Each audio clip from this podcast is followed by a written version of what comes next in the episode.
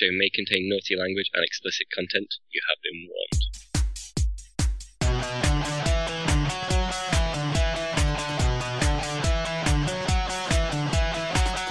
Welcome to Facehammer, an Age of Sigmar podcast.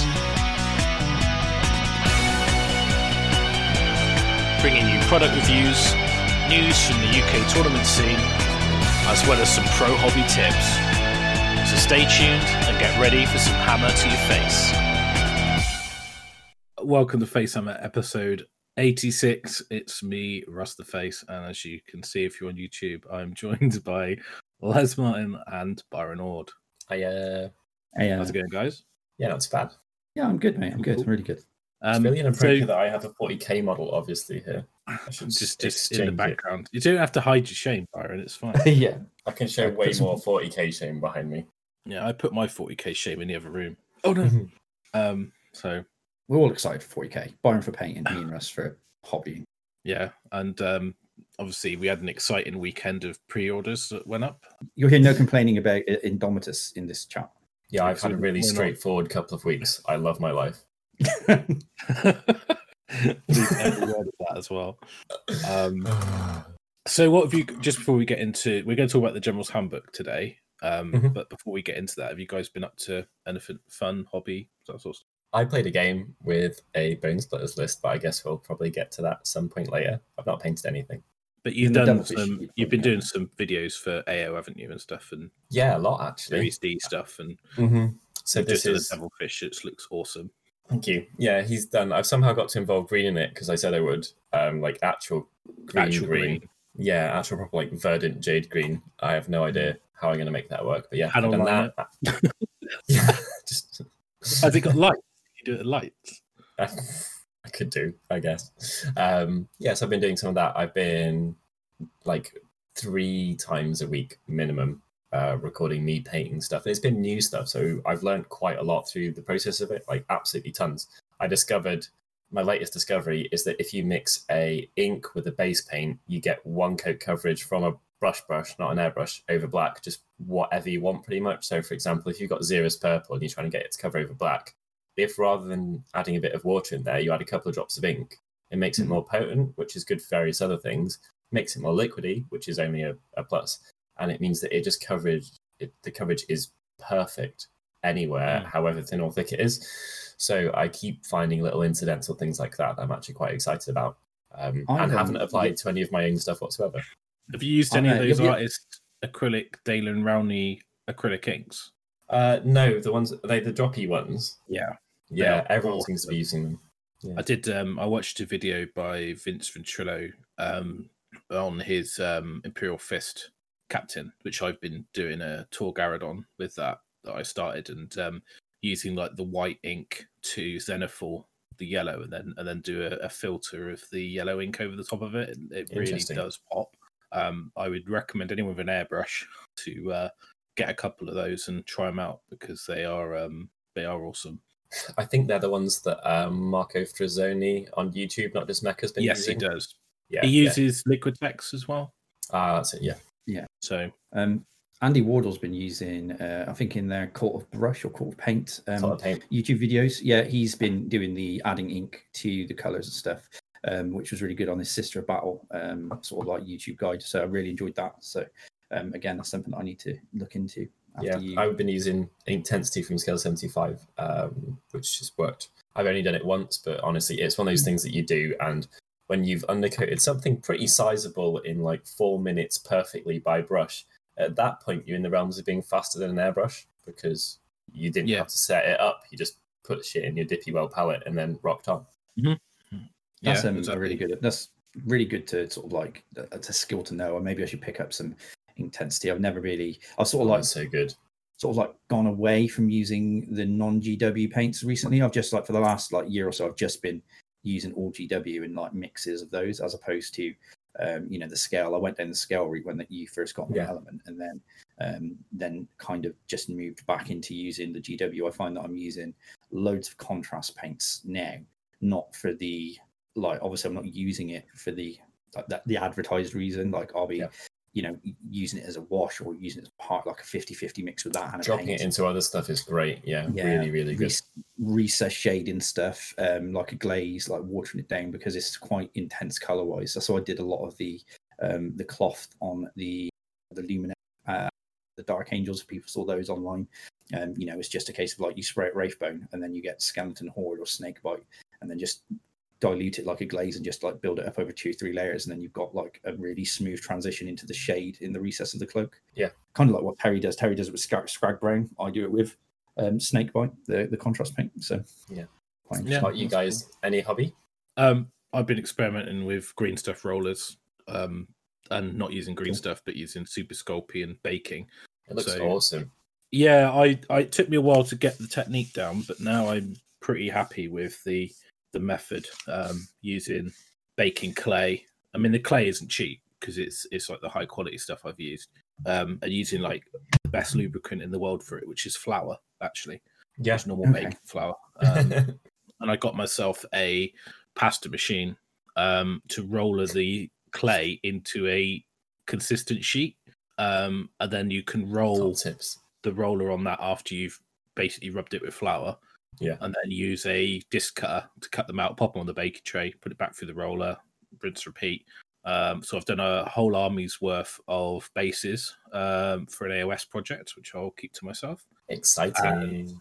Um, then I've also done a Necron army's bases, um, and I was using the rollers from Green Stuff World, uh, which you now stock at Element, don't you? yeah, So we do. you've got those. So um yeah, so you can pop over and I'll put a link on the website to go to the page so you can order them from there. But um yeah i'll try and get a link in the video as well like if we can here somewhere to be able to be able to click that's through the clay I used.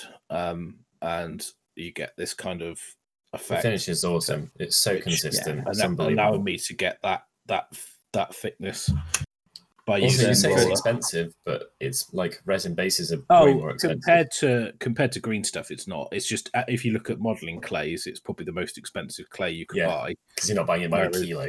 like you can buy actually you can buy this stuff which is air drying which is really cheap it's like Yep. two quid Yep. or two pounds it seventy, like for- something like that but it's for those that aren't stuff to watching work this, with yeah for those that aren't watching what is it is it das clay Uh, i can't Das- see the name of it that's, That's modeling clay, clay, Yeah. um, and, and it's super, sculpey um, medium blend is the stuff Yeah. that i use for um, we'll get uh, Russell tweet a picture of it at, like at the end so we can see. So like if you want to like have a reference point in case you don't watch the video or the video doesn't go Yeah. live, then You can see Russ's finished mo- uh, finished bases, but not his models because they're no exactly but i've got like a stack of um toppers for my necrons so you can see there there's a stack of toppers sweet. ready to go And it- when my indomitus turns up sorry guys i've it- got one on pre-order yeah, and it doubles up, mate. You can make like mini pizzas now as well because you've got all of like, like pasta things, can't you? Like No need it. 'cause you could Disclaimer: Do not eat super sculpey. super Das sculpey, yeah, Um, but And um, don't make your bases out of pizza dough.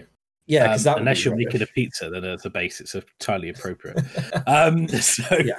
um, but one thing I will say about the DAS um, modeling card, I picked up because I watched one of Marco's videos. So um, Marco's got a video on on using it, and it's quite messy, but he mixes it with PVA because the DAS modeling clay is quite brittle. But Oh, if you really mix it smart. with PVA, it gains some elastic elasticity, and you Yeah. can um, you use it. But it does look like a pig to work with. I think it's better for stuff like scenery Yeah, rather than for bases of models.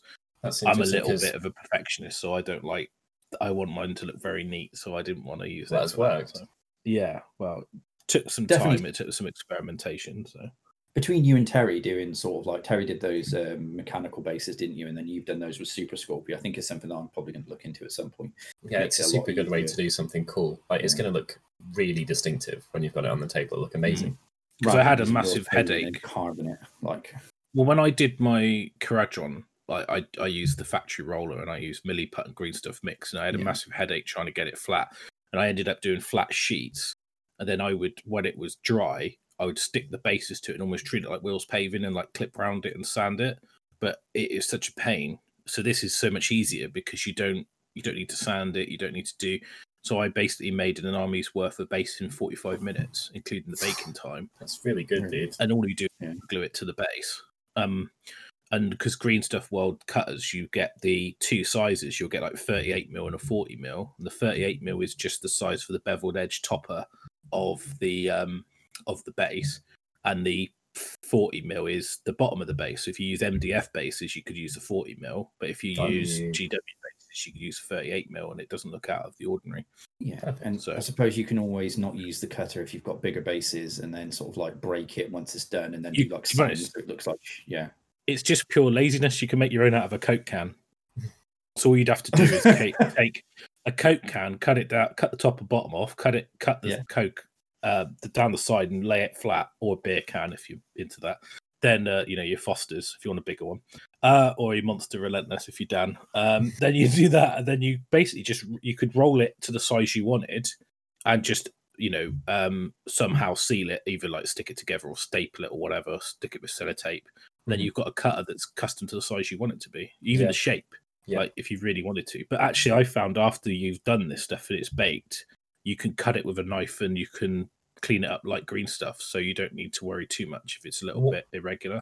What if you have ovals? Is that more difficult? What you mean, like this one? Yeah. No, Yeah. because they do oval cutters as well. Sweet. Not if you've got big ovals like night bases, yeah, probably a bit tricky. But Yeah. um, I would probably suggest you doing that uh, with some other stuff on the base to break it up. So you do it in sections. No, But yeah, you could looks literally awesome. roll a sheet of it, put the big base on it, and just cut round it. Yep. If you really Turn the base to. upside down, so you've got the top of the base for the chamfered edge. Draw around it, and then yeah, Well, I- mean, yeah, I mean, you could do it the other way and then just trim it after it's baked. Yeah. Um, But I think I think you've got to just um, play around with it and see what works for you. Like I've got to do I've got to do a base for one of the models which I don't have a cutter for. Um, so I have to work out a way of doing it. But I'm probably going to use the oval cutter twice because it will fit. It will fit in this oval. Yeah. If you imagine you do that, and then you put you turn it that way, then do that, you're going to end up with a circle. got you. Yeah, So um, people are going to be guessing now. What's he doing? amazing. well, we can come to it. We can come to it in the next episode. Uh, maybe we'll see. Um, but yeah, that's the that's kind of what I've been playing around with a little bit, and so I've been doing a bit of hobby. Um, I've been building Necrons as well, which isn't really AOS, but I think uh, because of the the whole COVID thing, and because a lot of my gaming comes at events, um, I uh, my motivation to paint armies and do lists is is for playing at events, and because there are no Yeah. events, I'm like I've got loads of hobby to do, but I'm I'm just doing it as and when I feel like it. You're not locked into a. so I can. I mean, I've got I've got an Ironjawz project that I started that I want to finish off as well. So um, I'm just sort of slow burning and jumping around between these two projects, and I've got some other stuff on the on the cards, and yeah, so it's you know just get on with stuff stuff as it arrives, and I do want to revisit my Nurgle as well, but Um, I've managed to get another five of my Lumineth about eighty percent done, um, and I've been working on some for Brian Carmichael as well. So like I've been doing, so I've done ten of Brian's wardens that he's uh, getting me to do. So I've been doing that as well. So I'm going to be thoroughly sick of Lumineth by the end of it all. Um, but yeah, the, the it's it is what it is. I can't see me playing at a tournament this year. Um, just because of the way things are with COVID and stuff. So I'd love to go to one. Like even a one day out, I'd just be so excited at the prospect of attending Yeah. anything with friends. like Maybe-. Maybe if like the boys do Sigmas and it's safe later on in the year, like in December, I'll go to that. But realistically, like uh, I'm just going to chip away at my Lumineth. The idea being is that I'm not don't want to rush it and I want to get them all done and nice and good to go, you know, for next year because that's it's, it's my dream sort of like army. I love them. All I want to do is play them. So um, I think there's lots of different lists, um, and that's like kind of where I am. So really, I've just been playing more Lumineth. Um, and obviously um, looking into like reading through the handbook when that turned up, and uh, I pre-ordered my Indomitus as well, which was really good. So looking forward to adding to my Dark Angels when I get around to it. But there's no real deadline for me. It's all about just doing the ho- doing the thing that I, I used to love in the hobby, which is just slowly building up a force, and then once that's done, like you know next year 2021, I imagine then it'll be I'll be, be a bit more excited to go and play at tournaments. So yeah. So we um Yeah. we're going to talk about the the General's Handbook. yeah, we've all got ours in front of us, so you'll you'll probably hear Right. flipping of pages and stuff. Yeah, you, you will, especially when I do this. We will give you page references, so everything we're talking about, we'll make sure to say page whatever, and then you can follow along at home and disagree or agree with our opinions. Yeah, Don't at us And though, because we don't care. we don't care. I'm joking, of course. Just to completely contradict what Les said, we had an amazing response to our kind of last minute asking of questions. So we will get to those at the end of the podcast if you stick around for that. And um, some of them were really good. So thank you. Yeah. Um, so I think really, obviously, people who don't know what the General's Handbook is, who's just started AOS, or maybe they're just they're like, "What are you talking about?" I mean, I'm, I'm assuming mm-hmm. most people watching this know what it is. So this is the kind of the yearly book that is kind of sits over the top of the core rules that adds some nuances to open play, narrative play, and match play. We're not going to talk about open narrative play because we're a match play. We're kind of that's our hobby. We we generally don't bother Not with that. talking There is some about cool Birds stuff of Glory or whatever it is. Birds uh, of glory. the the the, the rules for Skies air of Slaughter. fighting and stuff in there. Is it Yeah. Skies of Slaughter? Yeah. Skies of Slaughter. actually- ironically, I am tempted to try that out because it does look fun. But you've got in the uh, in the book, there's also like this stuff about the Anvil of Apotheosis, but um, we're not really going to talk about that because I know some people are talking about it for match play, but and we got some questions on it. We'll probably address that at the end, but I'm not going to go into that because it's it's weird and it's it's not in the match play section. So in my head I like it. uh, I think it's cool, yeah. but like I just for personally, I don't think there's a place for it in match play. But we can, you know, we, we can No, get to that and at some even even bizarrely in match play, there's three different ways to play, and one of them's pitch battles, one of them's meet and engagement, and the other one is coalition. And we're probably only going to take about pitch battles, so we're really stuck in our ways, aren't we? Yeah, I don't need any more rules. Let's have less rules. That is my overriding opinion. Everything to do with the game, and we'll get to it when we talk about armies at the end as well. Now, we'll be giving a comprehensive lowdown of the bits of the match set, match play section of the book, which we think are going to affect how people play and enjoy the game, and things you want to not get caught out by and stuff like that. So yeah, do yeah, best with that. primarily aimed at tournament play, aren't we? So Yeah, um, But if you're playing at home casually, then it's good to know how the rules work regardless. So exactly. Um, so I guess we should talk about some of the little nuance changes starting on like 72, which is um, Ooh. there's a new special rule, isn't there? it's, it's one hell of a nuance, isn't it? Yeah, I think it's really cool. I, I do Can like I read it? You can Yeah, read it if you like, Byron. It is literally called special rule, uh, made especially for me. Uh, you cannot make more than one dice roll, excluding rerolls, to negate a wound or mortal wound that has been allocated to a model. If you could use more than one ability to negate alloc- or to negate allocated wounds or mortal wounds, you must pick which ability you will use. So, like, and that means you're not going to get a five up followed by a five up, five up, five up Vermin Lord players, or if you're playing with a rogue idol, like I was the other day, you're not going to get a five up because it's a rogue idol followed by a six up bone splitters, for example. Um, you will still get your Yeah. rerolls though if you're cheeky daughters of Cain or other people. Yeah, so it's it's some people. I did do a bit of a, a phishing tweet um last the weekend for this because um I a few of the WhatsApp groups I'm in with with a couple of the local gamers they they were talking about it and they were asking questions like does this mean I don't get my Nurgle save? Does this mean I don't get this? Because the sequencing of attacks is really important because this happens after you allocate, so that's after saves. So basically, um, you you don't allocate those wounds until you've done all your saved and worked out how many are caused. So you do get your armor save, then you do get an what we call a after save or ward save if you use the old English for it. Um, so it's only really affects things that have double after saves. So Yeah. Normally stuff like you know Nurgle sat on mystical or something like that. You know, Yeah, like, yeah. uh, Yeah. like deaf players might have you know uh, an, an mechanic which allows them to save mortal wounds and then say do a death save on top of it. You know, like the gash or something like that. So The, the common ones are going to be you cast an effect, which possibly is an AoE or possibly targets a unit, which does this. So let's say you're playing in death and you've got a six up because you're you're death, um, and then you cast a spell which gives you a five up. You would only have the five up. Well, yeah, so like choose- choose- unholy, yeah. unholy vitality and flesh eaters, for example. yeah, exactly. So you get your five up, and get your um six up and your five up. or you have an army wide special thing, but then the thing you're taking is particularly resilient. Therefore, it's got a four plus invulnerable save anyway, and you wouldn't get the four up followed by the six up. Interestingly, it does say you can choose. So if you want your thing to die for any reason, which does sometimes come up, you can choose to use the worst save. It's not you must use the best one. Yeah, it's a good point. It just means, yeah, it just means like with Death Armors, like Russ said, it's, you're not going to be five up, six up, and then next to Mystical six up. It's just going to be like you just pick the five up and get on with it. It speeds up things There's nice. certain spell lores that have a lot of like incidental protection as well. Like some things will give you uh, an effect, and then you've also got a six up until your next hero phase. Um, Yeah. maybe you don't see that as much of a bonus now because you can't have it on top of other things. I think um, what's good about it, in in a way, is that, for example, if you're playing like Flesh Eaters and you've got a unit of something, and you're like, oh, I'll, I'll cast Unholy Vitality on. Normally it's on the Terrorgeist, but let's just say you put on a unit of Crypt Horrors or whatever, launch them across the table. You're not going to be like, oh, I've got to get a hero within range to get a six up as well That because it doesn't do anything. So, Yeah.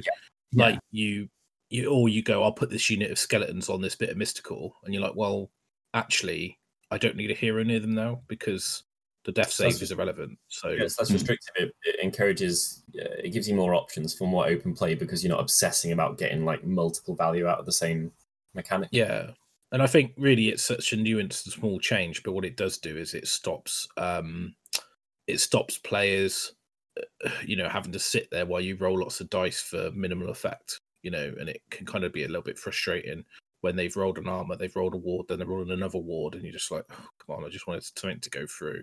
Some people are just Um, as tough though, aren't they? Anyone who's got a five up with a reroll is still just as tough as they were.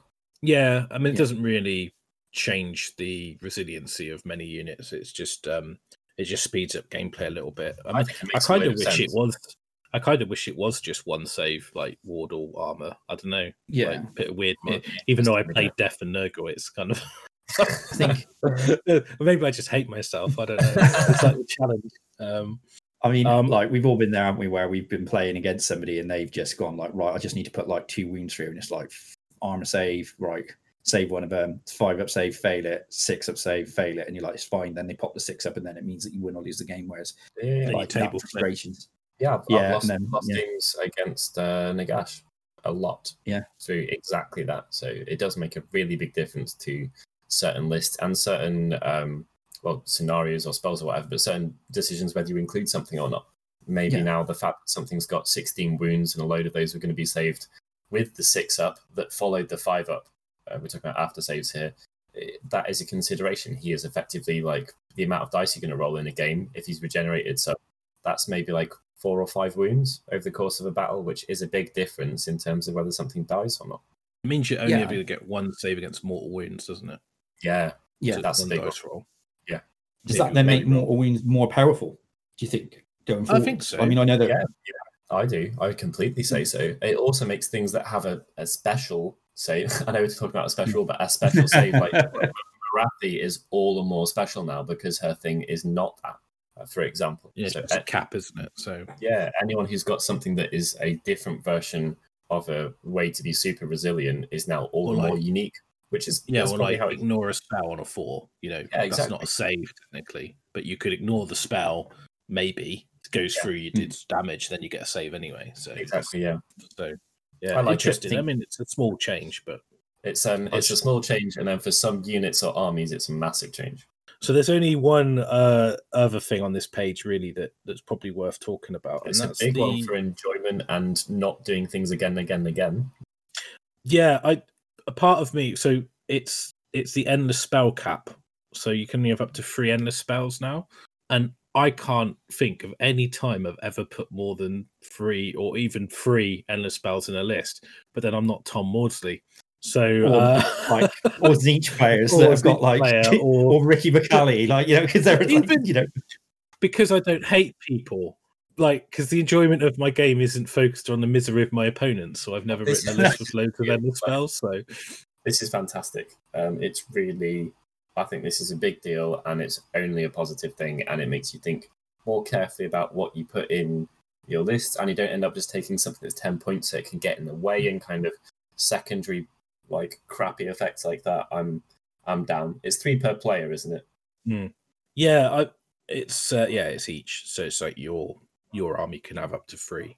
Um, I think endless spells. I think we talked about on another show when we were talking about like what would you change, or or maybe it was uh, when I was guested on someone else's. I can't remember. But endless spells, like the cap of cast dispelling one in a turn, it makes that issue bigger because if someone can drop five, then that's the entire game. You can only get rid of those five without them recasting another one. So I think having a cap of three does mitigate that a little bit, but um Yeah, it's okay. I mean, I don't, I don't think it really affects anyone. I know some people have talked about Git's list that affected, but I think three is still enough, right? I mean, Uh, it is. You just take the ones that make sense more. Um, you just, you just have to make a choice of which ones are important. Um, but yeah, I think like with uh, you know with Tzeentch and stuff like that, like there's a lot of uh, there was a lot of before obviously the, the Tzeentch book came out. There was a lot of people using in Change Host to pin people in.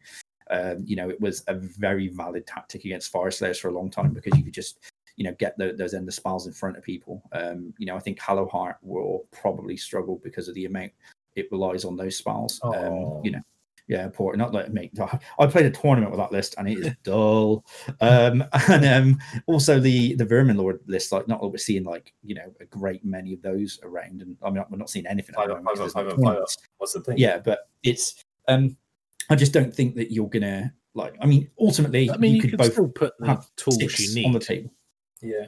You Like, just have to yeah, you- select them. It rather than I can take as many as I like as long as I have the points. Now it's a resource to be managed, which is far more. I mean, like you could take, you could take like you know, like if you play like Gits, you could take Scuttle Tide or whatever it Yeah. is they do. Then two others like Geminids and Shackles. I mean, that's still a significant amount Yeah. of board control. yeah. Um, so, what I was going to ask you guys is, do you think now with the cap of three that we're just going to see the most? Because like, how many times have people just slotted in like Quicksilver swords? Or like the you just got the points and put in sort of like uh was it Garrick's Nash in Yeah. more? Like, do you think that they just go away now? We just don't see those because there's you- you're always going to take the most effective mortal wound output or range threat, be it the portals or, or bridge. I think you- it's going do to come. think- Yeah, a lot more, a lot more targeted. But Yeah. people were anyway. People were choosing the best Yeah. anyway, and they're the ones that they were more likely to cast. And- And, then the others. But then there. slotting in the ever stuff, I think. Do you think now that like when we'll never see Quicksilver swords on the table now because people just I will- they're taking three. they're you- cheap. You're only going to take the better ones. But you don't. People who were slotted those in weren't taking three; they were taking one because they had twenty points left over. yeah, right? but like So- I say that, but in the Hallowheart list, it's slotted in because it was like so cheap. yeah, you know, but Hollow it- Heart's like- an exception. I think And those those style lists personally, and I'll talk from my own personal experience. I hate them. I don't think. they should be allowed. this is my yeah, be my own personal experience is I hate them. No, Yeah. it's not. It's like you know, I don't agree. It's like playing seventh edition again. Yeah, you I put don't someone on the table that nobody can move over, nobody can move around. Models Yeah. can't move because they're pinned in by a spell, which makes Yeah. no sense whatsoever. You're like, oh, so this thing that I can set up means that Archaon can't move. Fucking Yeah. Archaon.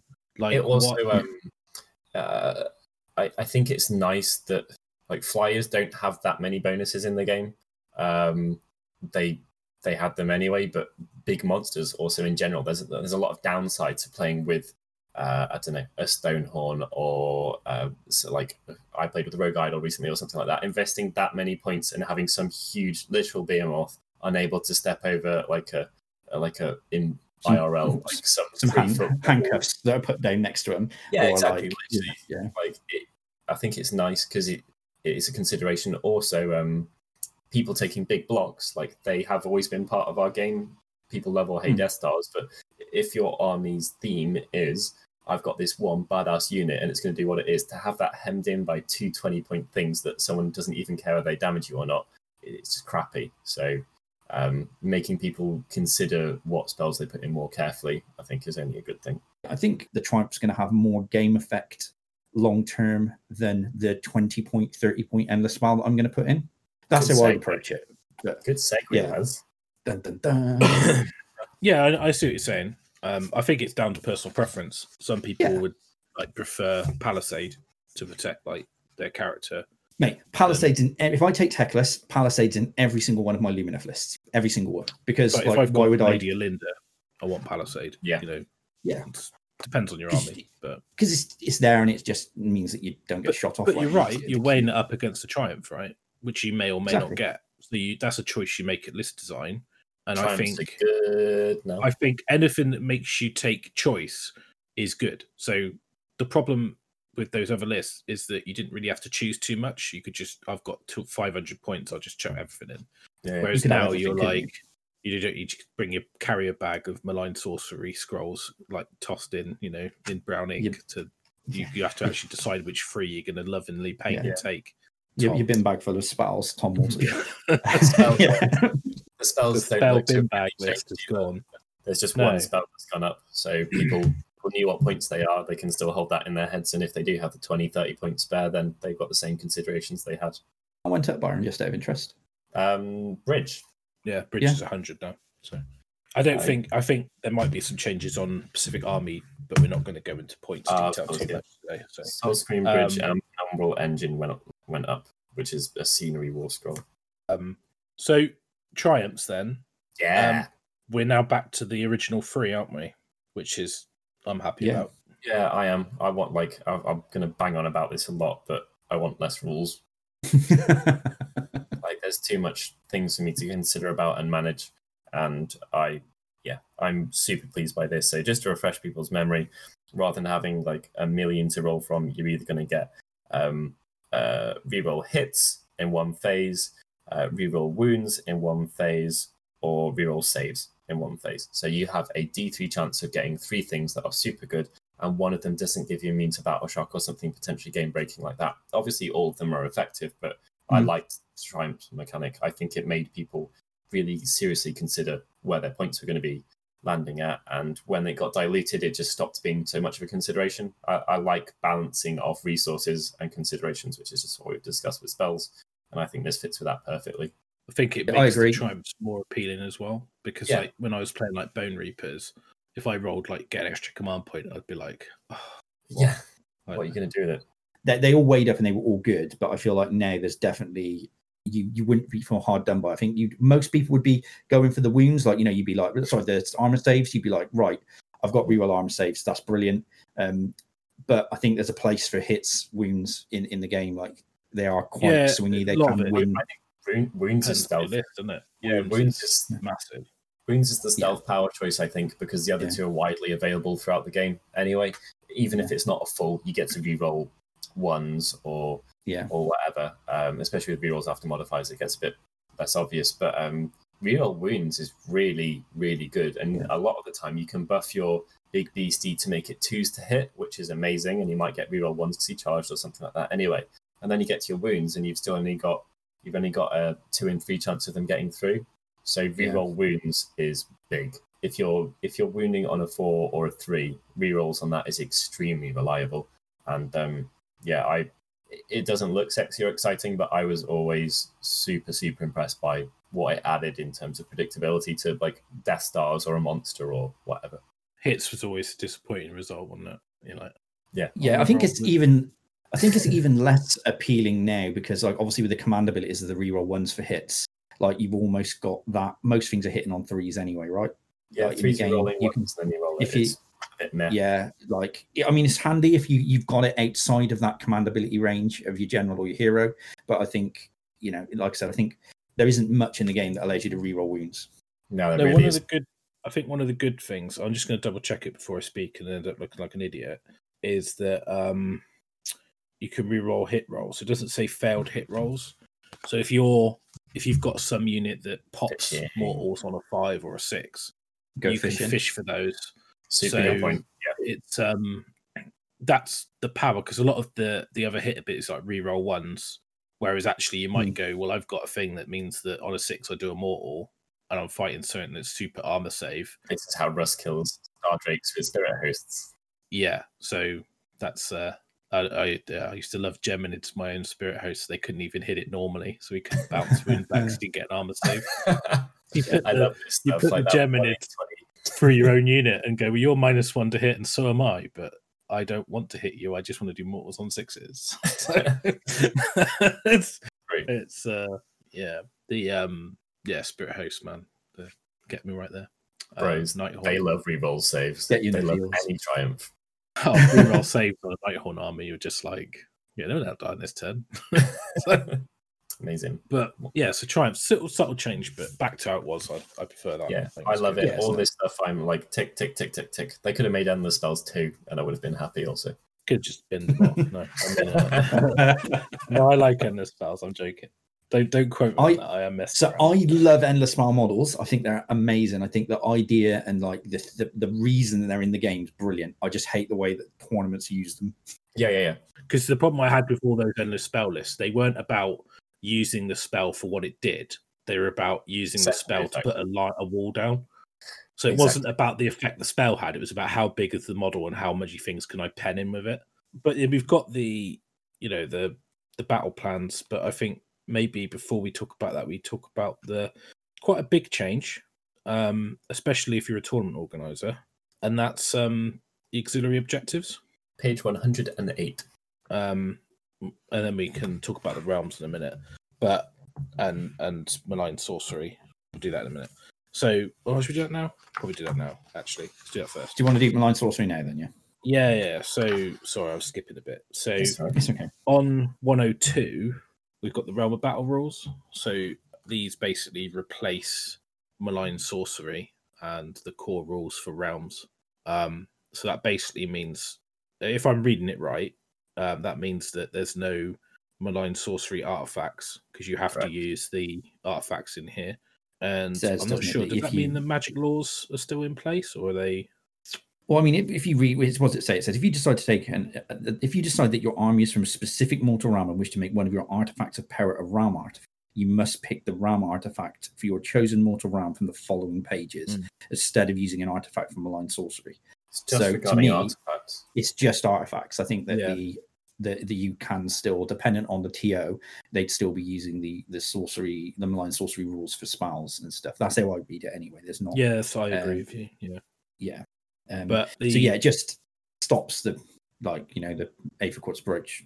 It's sad that we don't get like um we've not got I'm not gonna have a shard of Sword of Judgment anymore and things like that. That's a little bit sad. But equally if the artifacts in books get more of a look in, just like if the spells in the books get more of a look in for any reason, like each faction doing more of what it should is only a good thing.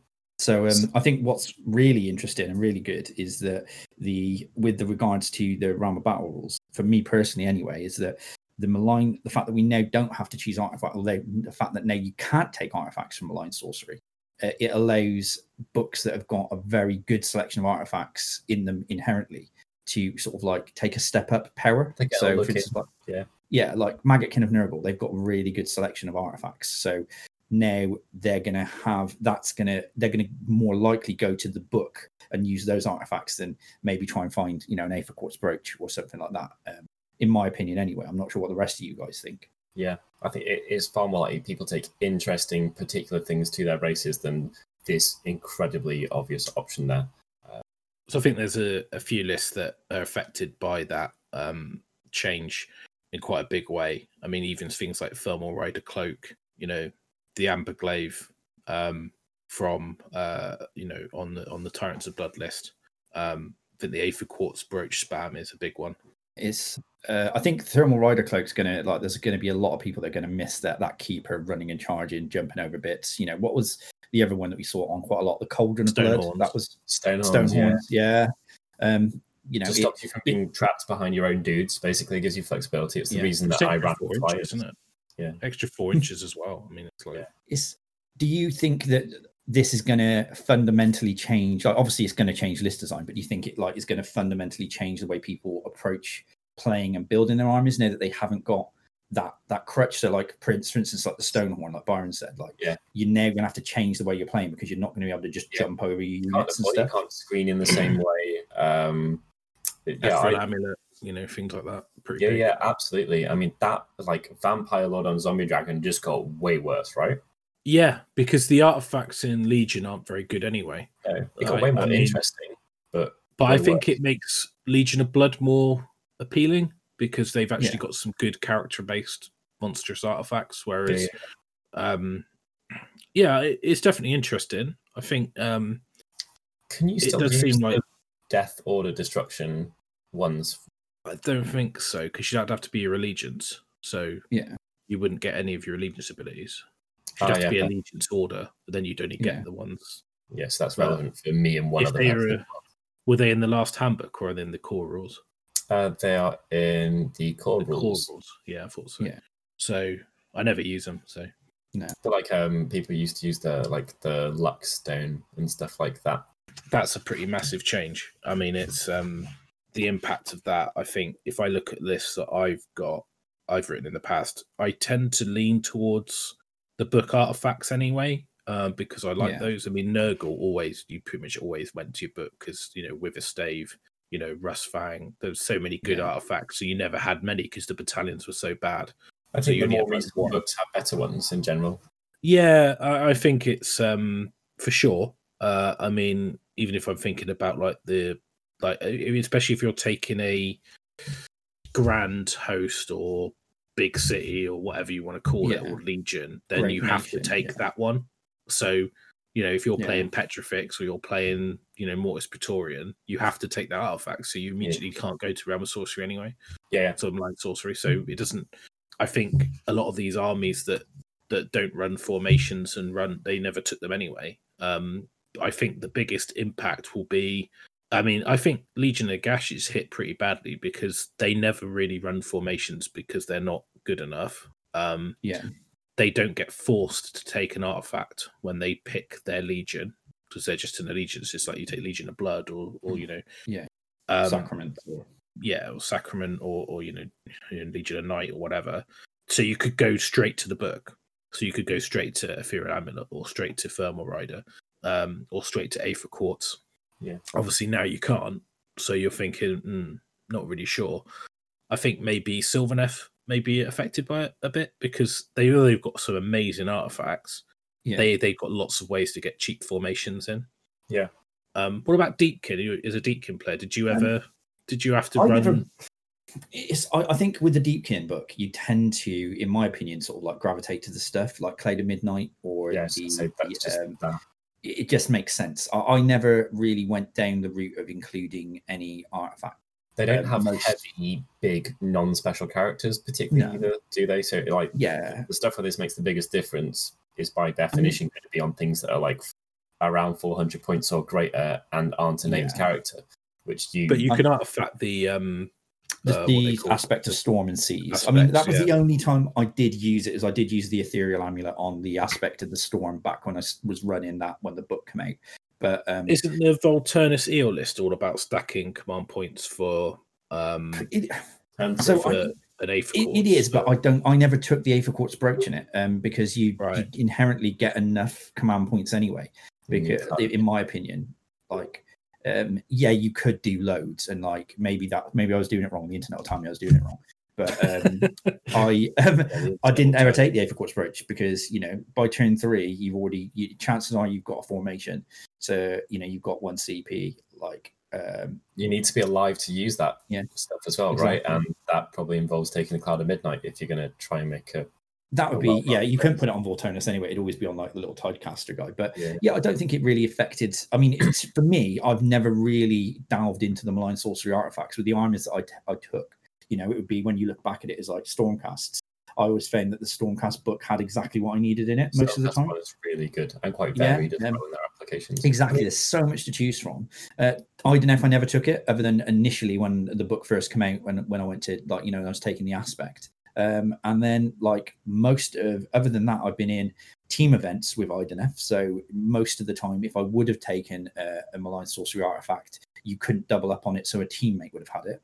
Or I was taking Fyreslayers, and obviously Fyreslayers, it was all about Hermdar. So you just you know you have to take the the artifacts in that um you know in, in that sort of great nation or like lodge um so so it didn't really affect me much um Does this but- make special characters uh, more of a consideration now? It must do, right? Because one of the reasons to not take a special character is you could put Ethereal Amulet on your zombie dragon. You could do this. So does this mean that it's now more viable to take Mannfred, to take Gordrakk, to take whoever? But that that, that is a that's got to be a Yeah. thing, right? I think Prince Vhordrai just went up in stock.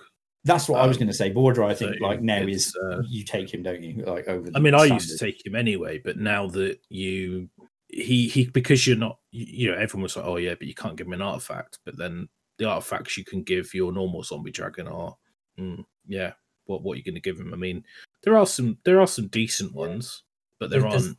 There isn't an ethereal amulet in there, you know. yeah. I mean, I mean, sticking with death, it, it, it perhaps means that you're more likely to take Neferata because she has a spell that gives that effect or something as well. You can't just turn up with it. yeah, maybe so i think particular lists are like they could change by like 800 points at the drop I'm not a a fan. of this stuff I'm not a fan of the Fryer. Don't like her. Honestly, Okay. I tried using it before. I just don't don't get on with it at all.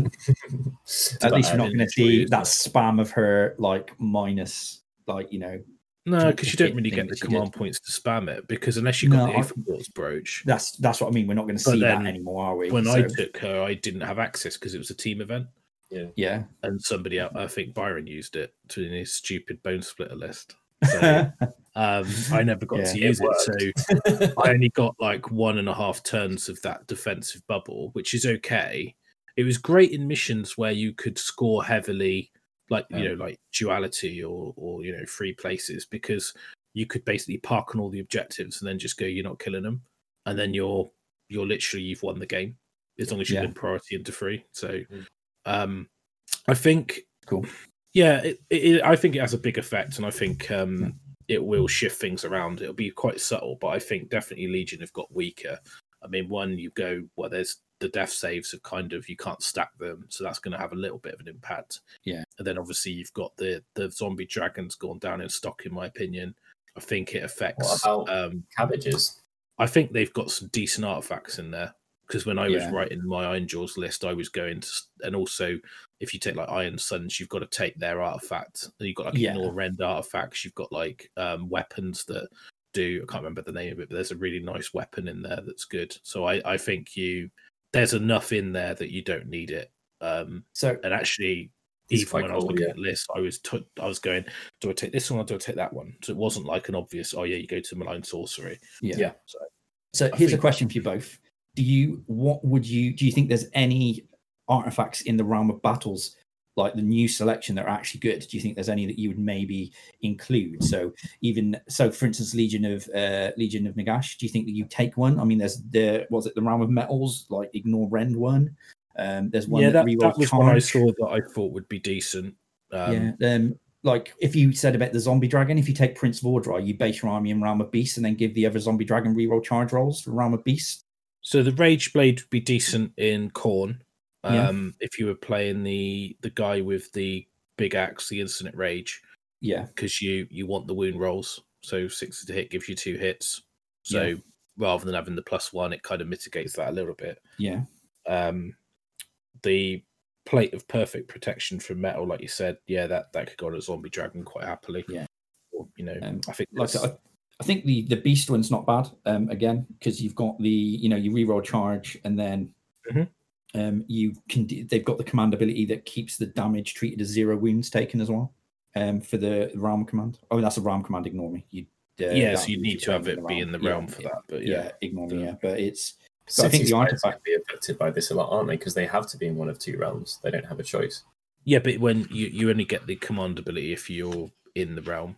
So if you're fighting in the I realm meant of the, uh, the items rather. the artifact yeah. that they take. Yeah. Yeah, yeah. um the um you got trickster's foil reroll ones to wound and you've got reroll ones to hit reroll ones to save it's three of the artifacts isn't it so that's death shadow and light which is okay The- um life But- is add a, like like a generic healing Heal a wound, wound. which you know if you if you put in a, if you're in a Sylvaneth list, you may want to put that. But I think you're going to take the. there are better ones in than- the Sylvaneth book I Yeah, there's ones that heals you and everything around you on a four up and stuff like that so i don't think i'll um i would go there but yeah i mean the only one in the only two in there that you know i mean reroll charge is useful um Yeah. purely because if you fail the charge you're not doing anything um but yeah it depends i think it, it, it a little bit depends on what you're trying to do with the piece i think Yeah. what the malign sorcery going away does it limits your options to have a um to change the role of a big hero into something because you don't have that anymore. Like if you go, I want a super defensive fast piece, okay, I want it. I'll give it the ethereal. Oh, I want it to be really fast and aggressive. I'll give it the thermal rider. Oh, I want to rely on this command ability from this hero. Oh, I need the Aether Quartz. So all those options have disappeared. So I think now your the utility of big monstrous heroes has dropped. Um, particularly in even like Slaanesh not being able to, you know, thermal ride with their keepers and stuff like that. And there are Yeah. good alternatives, but they're not as good because if they were better or as good, you would have seen them more regular. So I think it's Mm. definitely going to shift it's like a subtle shift of the boundaries, and it might. I don't. I, there might be a list that gets completely broken by it. I think the Nighthaunt is. It, I mean, it's, I don't know if it's a Legion of Grief list that relied on the Aether Quartz. You know, gets broken, but it's like, well, you'd have to find a new thing. You know, a new list. Yeah. Yeah, it affects people more who have a, a license to take a formation that's really good, or even a couple of formations that's really good, which isn't many people, but like Slaanesh, they'd, they'd have like Ren 3 and flying or, or whatever you could pick. So it's just a, a tighter set of decisions that's more tailored to your individual army, which makes absolute sense. Yeah, exactly. I think that's uh, it's quite just a. I just want to like see about whether or not you thought there was any that you'd want to take. That was essentially. I, I, to be honest, I haven't really looked at them. Um, I did. I, I skim read Yep. him, and when I saw the, because normally that's the sort of thing I do when I write a list. You know, I'll, I'll Ye- have an in my head. I'll be thinking, how do I maximize this thing? And then I look at the options, and the option one of those options is those realm artifacts. So Hmm. I did skim read and saw the rend one, and I thought that's good because Yeah. I know some armies have access to that. Um, so I think there's one in the I think the Ironsunz artifact is that is is like reduces rend, but I didn't in my head I wasn't thinking, oh yeah, that that's really good because in my head I'm not writing I'm not writing a list. But if I was writing a list Yeah. and I thought, oh right, that makes more sense to take that than anything else. But I know for like Bonereapers, I never went outside the book because they've got so many good Yeah. artifacts. You're in a legion, so you're taking like the, you've got to take the Mortis Praetorian artifact anyway. So you only get one if you've got a formation, and then the artifacts in there. There's some really good ones, and you just you just never need to go outside of that book. Um, you know, same with war clans. I was tossing up between a malign sorcery or war clan one. So, it, it, and Nurgle, I always went to the Nurgle book. Legion is the only army that I play that, and maybe Flesh Eaters, that's Yeah. been adversely affected by this. I think particularly Nighthaunt are going to suffer um, because they they they tend to feel a little bit they you, you don't have those again. It's because the deaf grand hosts or whatever they don't they don't have those for those books. So like Nighthaunt don't have it. You know, Legion doesn't have it. So you can immediately go straight to an artifact you want, and those artifacts suit. You know, Ethereal doesn't do anything in Nighthaunt, but Aether Quartz is amazing. Yeah. So it immediately has a massive impact. But It's um, I'll have to double check all the Nighthaunt rule uh, artifacts to see if there's actually, you know, see if there's anything that you would never have taken before because there was you would always be going down Aether Quartz or and see if there's any sort of like diamonds in the rough then essentially one that you would there are some good Fine. ones. Yeah, Yeah. there's some Yeah. decent ones, but they're not. That they're not really. The, the thing is to maximize the army's potential. You know, there's only a couple things that you really care about, and a lot of those artifacts are just like nuances to heroes, and your heroes are all pretty rubbish, to be honest. So the words out of my mouth. Like they don't have a big thing that you can make way better. Therefore, taking Aether Quartz was the only thing that was a force multiplier for the entirety of the army. Mhm. Like that allowed So you could to- even argue then that they've got better because they didn't rely on a big thing of an artifact to be a linchpin of their army. So So again, it's it's it's going to be interesting to see. I mean, this is all speculation, right? Like until we get table Mhm. time with these sorts of things.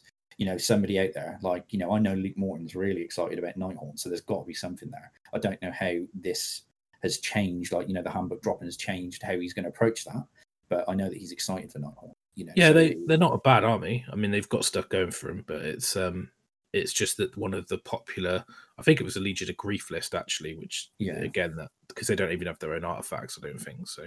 Yeah. Um, well, they don't have formations. I think they don't have formations. So um, so that's sort of us talk about the realms, and then we're not going to go through like what each realm does and what each ability is. but essentially the scape feature is addition the normal scenery rules on top of the scenery rules you roll so it's like doubling up like overgrown or whatever one thing i would say looking through it the when you played the old realms like when you're in like you had like ways to strike first or yeah, teleport your Teleport. entire army that's all kind of gone good. you do have a redeployment ability in shadow but it's it's it's going to your the it's a unit isn't it? within 18 of a friendly hero and then They recalling to that hero so it's almost Yeah. like pulling the unit out rather than using it as an aggressive tactic That feels a lot um, more. which is the the on me command ability um so i i like that they've been toned down because i found that some of the games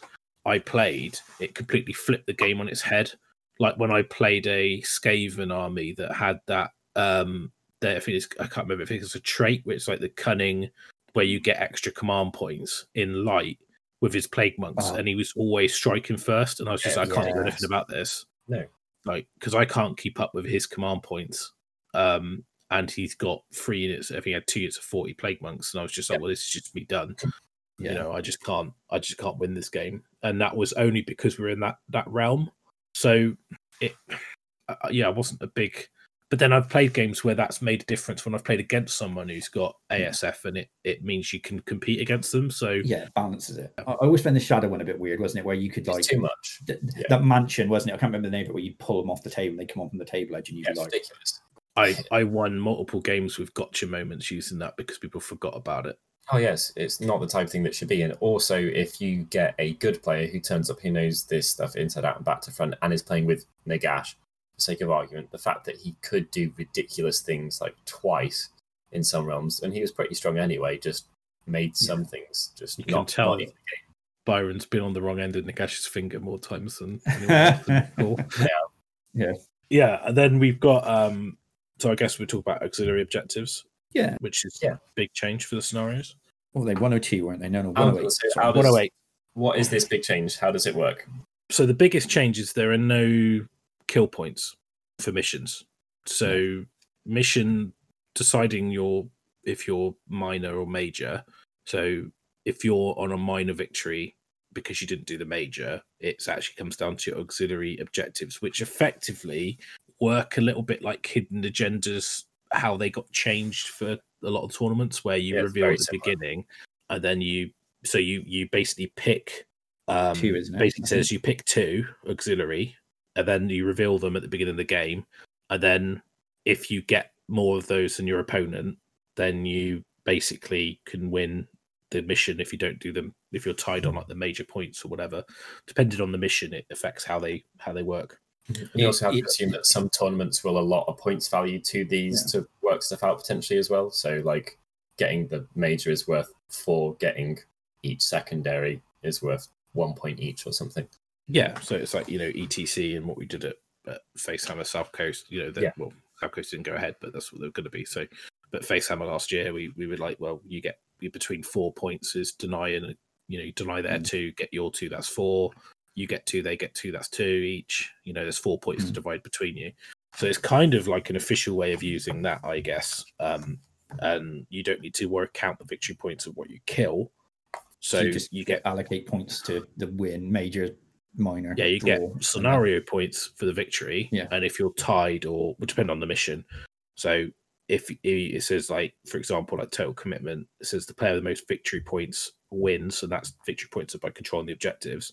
Yeah. But if you're tied, then you check to see how many of their auxiliary objectives they completed. If one player's done more than their opponent, they win a minor. If both completed the same, it's a draw. yeah. So I actually think you'll see more draws because of this. Yeah, I do, but I'm, Yeah. I'm like I'm down with what that's going to do to the games. Like it Hmm. means that if you come up in a rock paper scissors matchup where I don't know you've taken Beastman and your opponent's taking Change Host or something like that, Yeah. where you, you couldn't you couldn't just have a chance. Anyway, you can try your best to deny them getting the major, and then try and sneak a character off a board edge or something like that. It's it's really cool. I mean, out of the book as well. If you play it word by word out of the book, do you think that will affect how you we we look at lists going forward? Because you're not going to have to worry so much about smashing your opponent off the table because, like, vic- You still you still got to win the major. So Yeah. Yeah, I think some But techie it's- lists, like we've spoken about Night Nighthaunt, we've spoken about Idoneth and stuff like that, like some super technical lists which have very technical players playing them, I think they will absolutely look at things in a different way. But for the large part, if you make your opponent dead, you've you've probably won the game still. because I think we got to a point where we were almost playing this anyway, because victory Yeah. points was like the tertiary thing that didn't Yeah. really matter. So most events that well that I went to or was involved in, victory points weren't a thing anyway. Um, you might get extra points for getting more VPs, but it wasn't. It's not like the old days when it or VPs was everything, yeah, and it was about 20 million. conservation and smashing. Yeah. And I find it funny. You still see people like message about it, and they say, "Oh, how do you think now that people won't play as conservatively and they won't try and smash every model off the table?" No, they still will. you win the because yeah, you win the major if you smash people off the table, don't you? super yeah, exactly. and you yeah.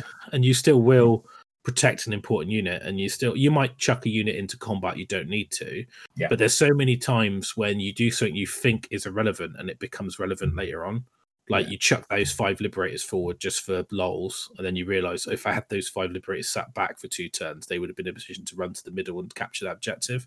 Yeah. So I don't think it really changes how anyone should approach playing the game because you play to win, so you're still playing the mission and the objectives. Obviously, you're going to try and play the objectives, but we were Yeah. playing that anyway with hidden agendas and mission uh, majors anyway. So Yeah, Yeah, I think It's, maybe you consider it like so. For example, the when we went to our last team tournament, the team that won, they really heavily considered all of this stuff um, at a very very tip top level. I think Mhm. maybe you give some nuance, or you run down the list and you like in an average event, if I take this hero, I'm going to have an option at these seven safely, or like battle line is important, therefore I'm going to give that slightly more preference than I would have, or make my battle line bigger um, to Mhm. deny it from my opponents. But I, I think it's a nuance rather than a fundamental thing. Yeah, and I think it- will depend on the event whether they limit. Oh, you can only use it once. So know. the GW, the GW sort of like uh, tournament pack in here says that you select three agendas as well because they're only running the five um, five rounds usually. So again, like you've got to use know, fifteen out of 18. eighteen. Yeah. So I think it's a great tool that TOs can use, and I think they're a lot more um, thought out than the the agendas because the agendas were designed to do something else, and we were using Hmm. them for this. Yes, whereas it's kind of designed for what we're doing. So it's I think they're better. They're not as like some of the the hidden ones were like you know capturing more objectives than your opponent, and you get the first turn, you just run onto it. I've done that. Yeah. you know, it's Yeah. like you can't stop it. So at least some of these are a lot more kind of balanced. Um, um, so it'd be interesting to see how they pan out. Um, we won't know about Yeah. this until like two events in or something, will we? No, no, and I'm sure TOs will tweak. You know, like you said, like Les says, the in the Conquest Unbound bit at the back, there's basically tournament packs. So if you wanted to run an event never run one before, and you go, I want to run a pitch battle Coalition of Death tournament pack, there's a pack for it. So you just go, I'll run it straight out at the General's Handbook, which is quite nice, I think, because there's a lot of stuff when you put a tournament on. It's all well good to say, oh, we run pitch battle, but there's a lot of nuances around pitch battle that regular tournament players will want to know. Yeah. And you'll get bombarded Mhm. with questions like, how do you score VPs? What about endless spells? How do you score battalions? So Yeah. if you're a new TO, this you could just run it straight out of here and then see how it goes, then tweak it later. But it gives you a really nice baseline. So I think it's really nice that they've put tournament packs for the different game modes in the actual book. Yeah, they've even got team events and stuff in here as well. If you wanted to run your own team event straight at the back, Yeah. straight at the book. Yeah, So coalition really death good. tournament, you know, pitch battle, team format battles, team tournament format, open war army generators in there as well. And I think at the front as well, which probably needs Warren talking about, is the players code on page four. I don't know if Yeah. you guys have seen that. Yeah, I've, uh, I've read through is- it, which is it like you know, Talks about like it's basically like the how to be good to your opponent. How to not be a dick when you get to the table. Well, just I think it's not even about that. It's just it's just No. about like things to consider to make sure that you're doing everything you can to have an enjoyable experience for both players. So, you know, it's like you know, you know, because if you don't arrive on time, it doesn't mean you're a dick. It just means you you know you maybe something come up. But you know, it says try to arrive on time. You know, Yeah, these yeah. are principles. They're like behaviors, like etiquette. Yeah. which I think is quite nice to have in there because I completely agree. I know a lot of players that do it regularly. They they probably don't. Some people won't even think about that impact that has on somebody yeah. until someone has that conversation with them. If they, but a lot of people don't have that conversation because they're like, "Well, I've known and they're going to be this guy again, and I don't want to have that conversation, and it's socially awkward, so I'm just going to keep it to myself." But It's like the uh, give your opponent a chance to examine your dice rolls before picking up the dice, stuff like that. Yeah. You know, it's you know, and I always have like that conversation at the start where I'm like, I'm not gonna, you know, like here are my dice. I'm picking out the misses so you can see the hits. Yeah. You know, in front. So Like- it's that that whole whole thing, and like try and roll dice in front of your opponent as opposed to rolling them behind terrain and stuff like that is the standard like- thing that you'd expect from regular gamers, Mm. I guess. never collude with an opponent to fix the outcome of a game. Never complain know about people your who've done bad luck or your opponent's good luck. oh wow, Avoid distracting an opponent when they're trying to concentrate and be respectful of their personal space. Remind your opponent about rules they may have forgotten to use or that they have used incorrectly, especially when doing so is in your opponent's advantage. Yeah, it's really good. I think it's really good So- that all this stuff is in there. Ask permission before touching your opponent's models. Yeah, You it's know, all really opponent, yeah, it's all this stuff is just you know measure moves and distances carefully and accurately. Um, so I think if you followed those, then you would you would make the gaming experience for the other person a lot better. More enjoyable opponent, absolutely. So I think it's a really nice summary that's there. Um, and I think that the the sort of the bit the page before it where it's a bit more detailed, sort of fundamental talking about, you know, it, it, I think if you're going to read anything in the book, I think everyone should just read those two pages anyway, just to Yeah. like and just think to yourself, do I do that? Because I'm sure all of us have Yeah. done one of those things at some point in any game. Yeah. I Um, think you know. So I think it's quite a good thing. But I know we're kind of tangenting off a little bit, but Well, I'm Um, going to struggle with the avoid using language your opponent might find offensive because, like, when you see when I, I play you on the table, Before, before the game, I, I ask, generally speaking, if it's someone I don't know is down with my foul mouth, then um, I, I try. I hope you word it like that. Are you down with my foul mouth? yeah, Oh me. amazing. Um, but yeah, I cuss too much at the table. I and it gets it, that's like a force multiplier if I like you and get to know you more. So like if so, I've had people like me and Ben Curry like The more shouting at each other. the c word, the more he likes you. Is what you're saying. Yeah, essentially, like me and Ben Curry. Curry like arguing at the, the table. I think someone was like, "What? What's going on? What's going on?" And I'm like, and Ben Curry's like, "I've had more fucking trophies than you've had hot dinners, mate," and stuff like that. when we're like talking at the table, like people are like, "What's going on?" I remember Um, you two were like, didn't you have like a four-hour game at a Sheffield one year? And you were No, like, that was Ter- Terry That and Ben. Terry, was like it? Terry and Ben like had a four-hour game. They like stopped playing, had lunch, come back, and were still arguing about it after lunch just because. Like, yeah, Great. but yeah, so I think that's really important um, to have a read of, and I think you know, from a terms of complete, if you wanted, if you'd never gone to a tournament and you read that, It's the most important page in the you book. know you know how to expect that. If you wanted to run a tournament for the first time, you've got a pack, you know, and I think it's a lot clearer than previous ones where it's all in one place on more about the the overall experience than you know just just rules that are only used in the context of a pack that someone else has modified. Yeah, for sure. So people who um, haven't been to tournaments, that's what you can expect. And vastly, in my experience as well, that's one of Yeah. my people do consider this stuff. Like we consider this stuff on a on like a an event basis. Like going, oh, that that's a new player, therefore I'm gonna be super clear about this. Like that's part of your your duty as a nice person is to educate people. Like like if they've never been to an event before and you're like, well, I'm gonna roll these here where you can see it. My name's Byron. Nice to meet you. Um, if you are unsure about anything I'm doing, then just ask. I'm quite happy to explain anything. Uh, are you new to your book? In which case, you will obviously help them out with it if you know it better than them. All that stuff is a matter of course, but um, it's nice for people to know reading that that perhaps that's what experienced players will be like. Yeah, and I think the when I first went to events, like when you've been playing in a gaming club, and you'll see this as well, like when you go to like your local store or your gaming club that hasn't got a lot of experienced event players, Yeah. there's a lot of really bad behavior. Oh yeah, there is. It's awful. uh, especially when it's almost like the people treat it like they're because you're comfortable with these people as well. You're more likely to break Swap. those rules because they're Yeah. people you know. In Sorry, I'm quotes. 15 minutes late. Like you know, Yeah.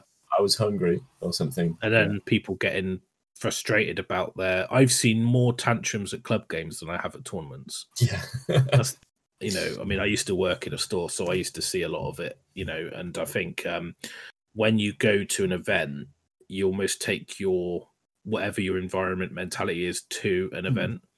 So I've got a gaming group um, on a Thursday night, and we we went to something that wasn't GW related, but basically our gaming group is not for the faint of heart. We've got a lot of um, big personalities. So there's a lot of ex-military. There's a lot of um, really Mr. Inappropriate, Yeah. yeah. Yeah, Yeah. inappropriate kind of banter and in jokes. And when you go to like an event where there's you're playing people who don't know you and don't know your in jokes and don't know you, you can't you can't act the same way no, because you they don't they'll be like, what is up with this guy? He's, he's acting really weirdly." They're actually really uncomfortable already, and then you've got like coming in. It's just Yeah. yeah.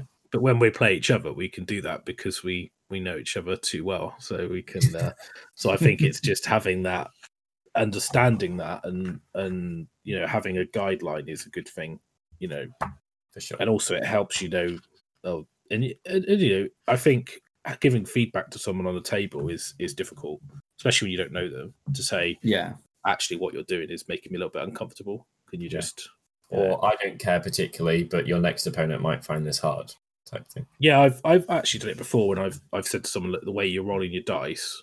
I think I I played a guy, um, and you know, I heard a few people say to me, "Oh, well, you know, he's he's been a bit dodgy and stuff." And I was watching how he was behaving, and it looked like he was concealing stuff, and the way he was doing his dice, it looked like he was manipulating the dice. And I said, "I know you're not." But it looks really bad the way you're behaving because you're picking up things before I see them, and you're rolling stuff behind terrain and going, "Oh, yeah, that was a six. And I know you're not. I know you're not cheating, and you're but it picking up the looks like hits you're instead cheating. of the misses. Yeah, yeah, yeah, yeah. yeah. And it looks we- like we had the same-.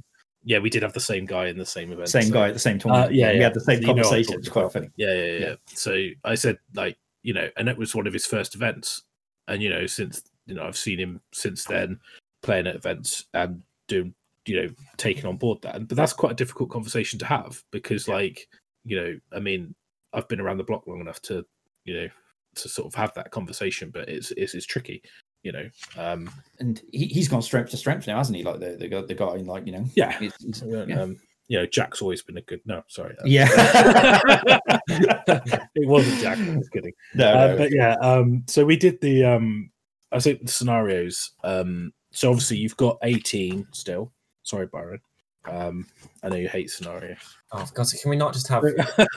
don't don't don't Oh, rant. that's an average score. edit it. Like, yeah. the face was enough of a rant. You've done it. That was yeah. it. You went, "Oh, that was enough. Um, barely So- count that high. It's bullying dyslexic people. got 20, 20. digits. yeah. you should be all right. um, so yeah, the um, obviously you've got the ones in the main rule book which haven't changed, and then you've got the Just two de- de- new deployment y tables. stuff, isn't it? Like total conquest. I'm not sure if that deployment's changed. Oh yeah, but what I mean is the when you roll on the chart, blood and glory Oh, yeah. escalation border wall, they're in the core rules. Yeah, not yeah, it- yeah. So they they're the same. So the the ones the ones all the other ones are from this handbook. They've been you can run the old handbook. It says if you want, but I'm pretty sure no one will. Um, so in terms of the missions, then we're not going to go because there's there's twelve of them. We're not going to run through every mission. I think No. what we'll do is we'll just talk because we'll probably do a second show. where We do that Yeah. in more detail. Um, I think what we'll talk about really is there are some nuanced changes um, Mhm. which are to do with bonuses for types of units capturing objectives. Yeah. So some really of the interesting missions, ones. yeah. So like Total Conquest, if you have a friendly leader within six of the objective, you get an additional point. So Yeah. Total Conquest is one of my favorite missions. Yeah. They've changed the deployment map from the staircase. Yeah. yeah. Um, and actually, measuring dice. well, to be honest, when you look at it, you generally deployed in the opposite boxes anyway. Yeah, you did. Yeah. So like it kind of doesn't make any difference and um yeah so i i it's a nice little nuance change that basically leaders score extra points so Same with Scorched Earth, isn't it? Like, you know, uh, Mhm. was it if a player controls an objective in enemy territory, while there's a friendly leader unit within six of it, they score one additional victory point when it is raised. Big deal. So, you know, that's you know, that's good as well. It's like little tiny bits that that will that some that you could miss, but will make a difference in scoring points when you're playing your opponent and getting those wins. yeah and like some of the changes like you know like battle for the pass is basically the same apart from the the auxiliaries star strike you you're not on a 1d6 roll now and you've you've lost the 2d6 rolls for the extreme double ones going in the corner and all that kind of stuff Yeah. so the the grid of objectives is very central so i think Yeah. that's really like a lot more um manageable Yep. Mm. you know you've got stuff like scorched earth like les just talked about um, you've got focal points where you score extra points if you've got a monster or behemoth within six. of an Which- Yay. It's good again, you know, like if you're playing that uh, playing that army, you know, if you're playing uh, against the Behemoth army, like there's loads of them about at the moment, right? Then it, you know, you can rack up those extras, especially if it's close. It does matter if make sure if you're scoring it correctly. Makes Um, a difference if you're playing Beast Claw, right? yeah you know i mean there's i've written down like how much i enjoy the uh the interesting mechanic with the one of the new missions for forcing the hand and how you score how you choose primary objectives i don't know if you guys have looked at that one at all Which one's that? Sorry. uh, forcing the hand one of the new ones Oh no, I haven't seen that one. No. um yeah that's really, Oh, really good so um it says at the start of each player's turn the opposing player picks one of their own objectives to be the primary objective for that turn Ah, yeah, yeah.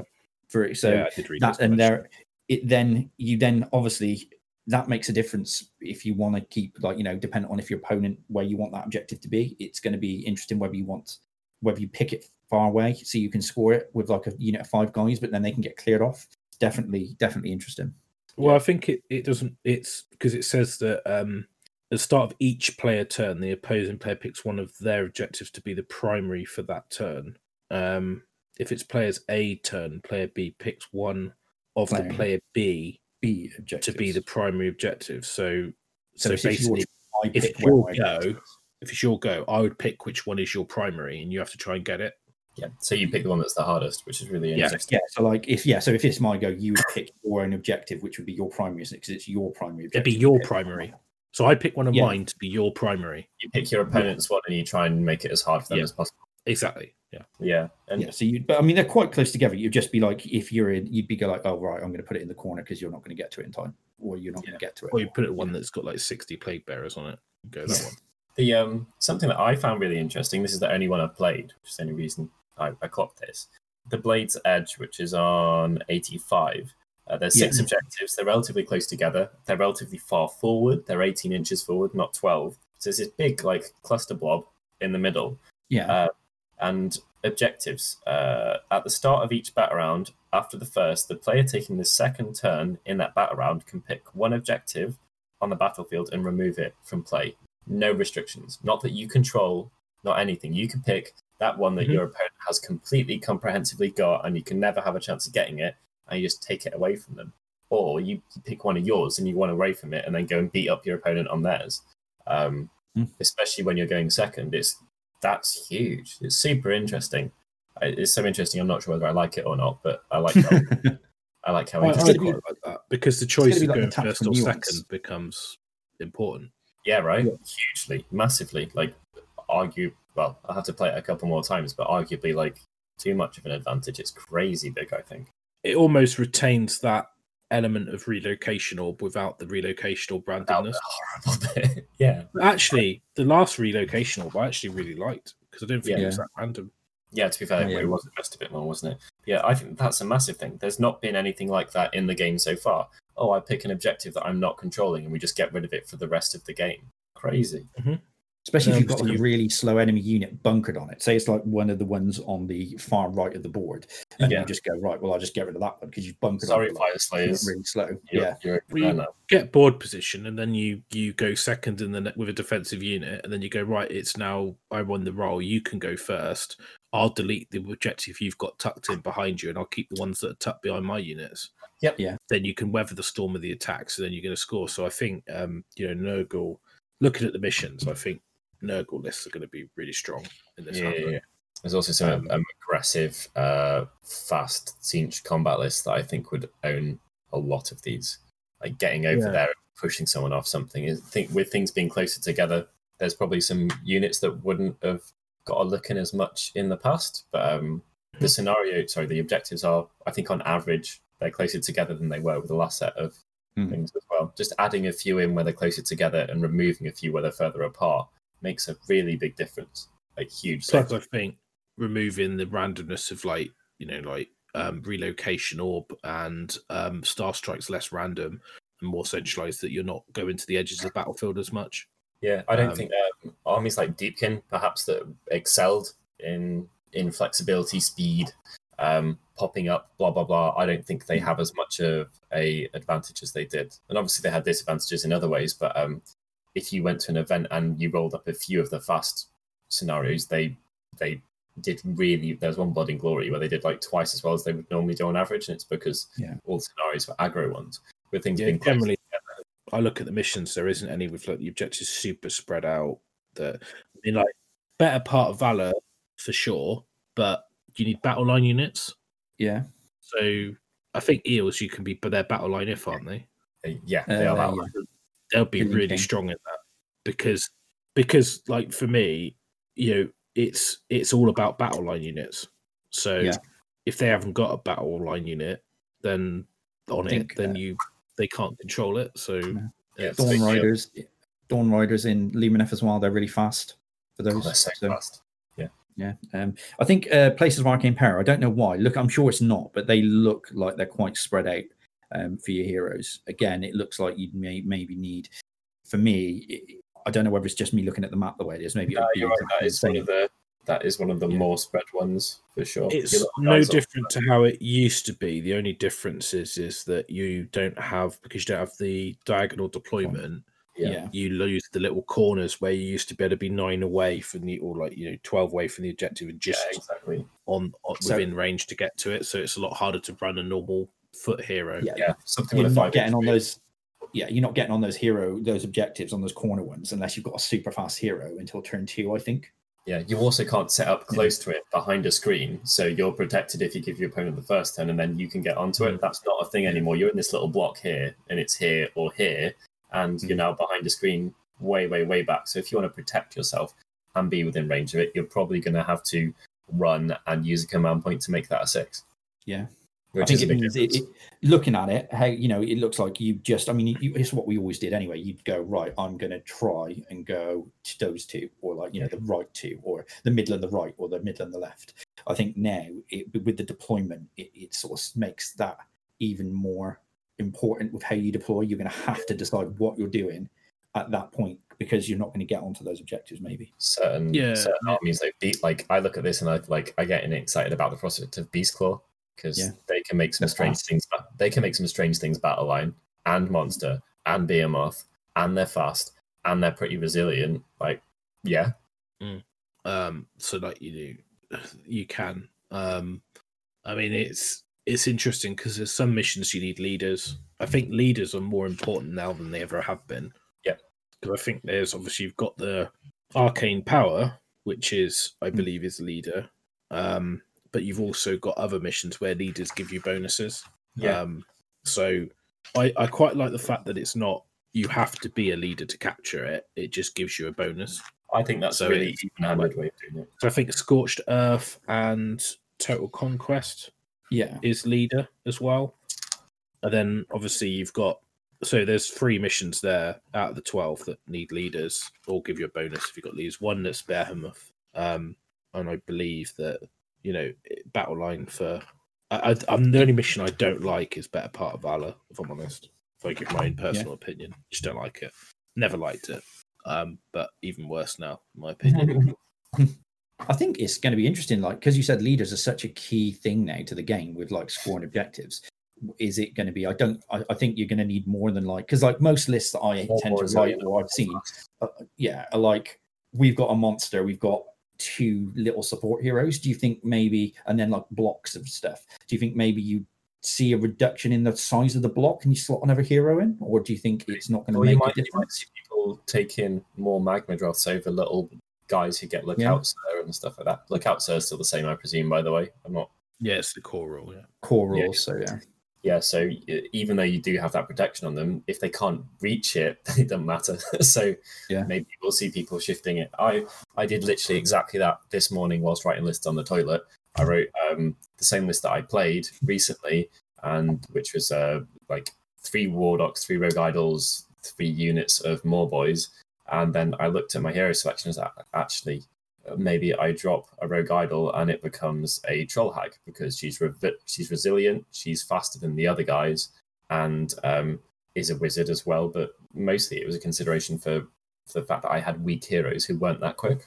Yeah, I think I think you're um I mean I I tend to I think if you got three heroes that's probably enough. Um you know, I think you might see more little ancillary heroes like rather than big ones. Uh, Yeah. because you generally run the big ones anyway.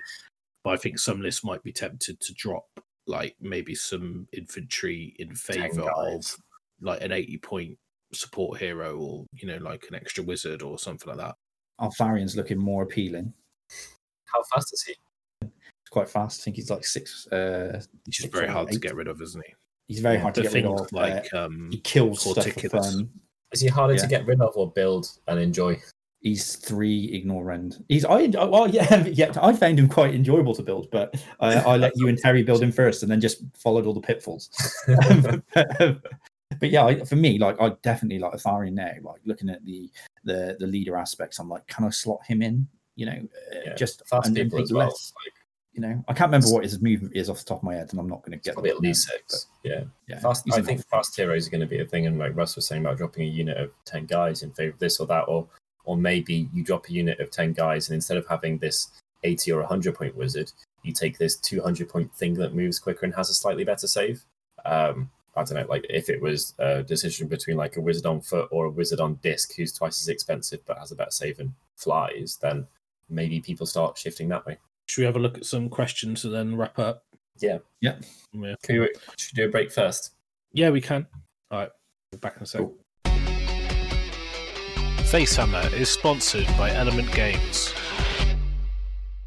So for great customer service, all the latest Age of Sigmar releases at 20% off, and all your hobby needs, go to www.elementgames.co.uk. To support us directly, click through the banner on our website and let them know that you came from us.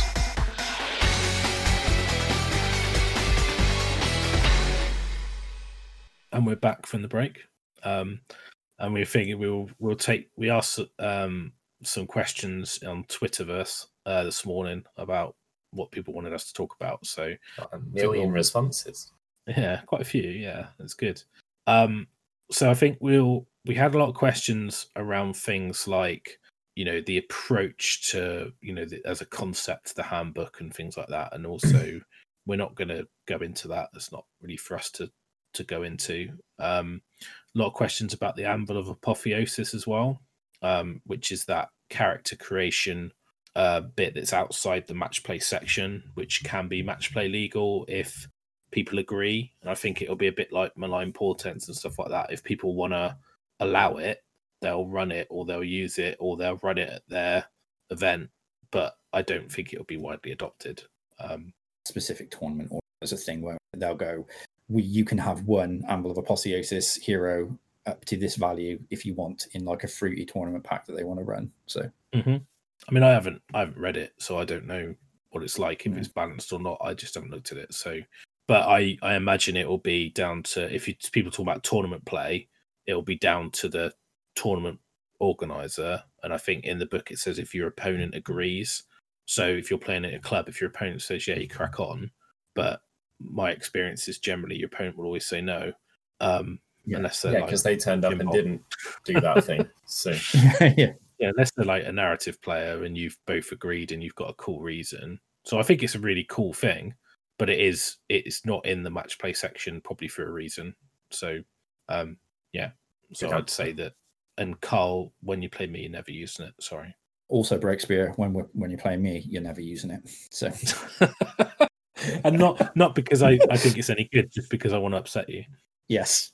and I can't learn new things, so that goes for the I same for me as well. yeah, and, and Terry's it- not here, Right, I but like, Terry says the more same thing. rules? Carl. Yes. So no. Yeah. If you So I convert to- your model for each special thing that you do in the Anvil of Apotheosis, Carl, then you Still can no. use it.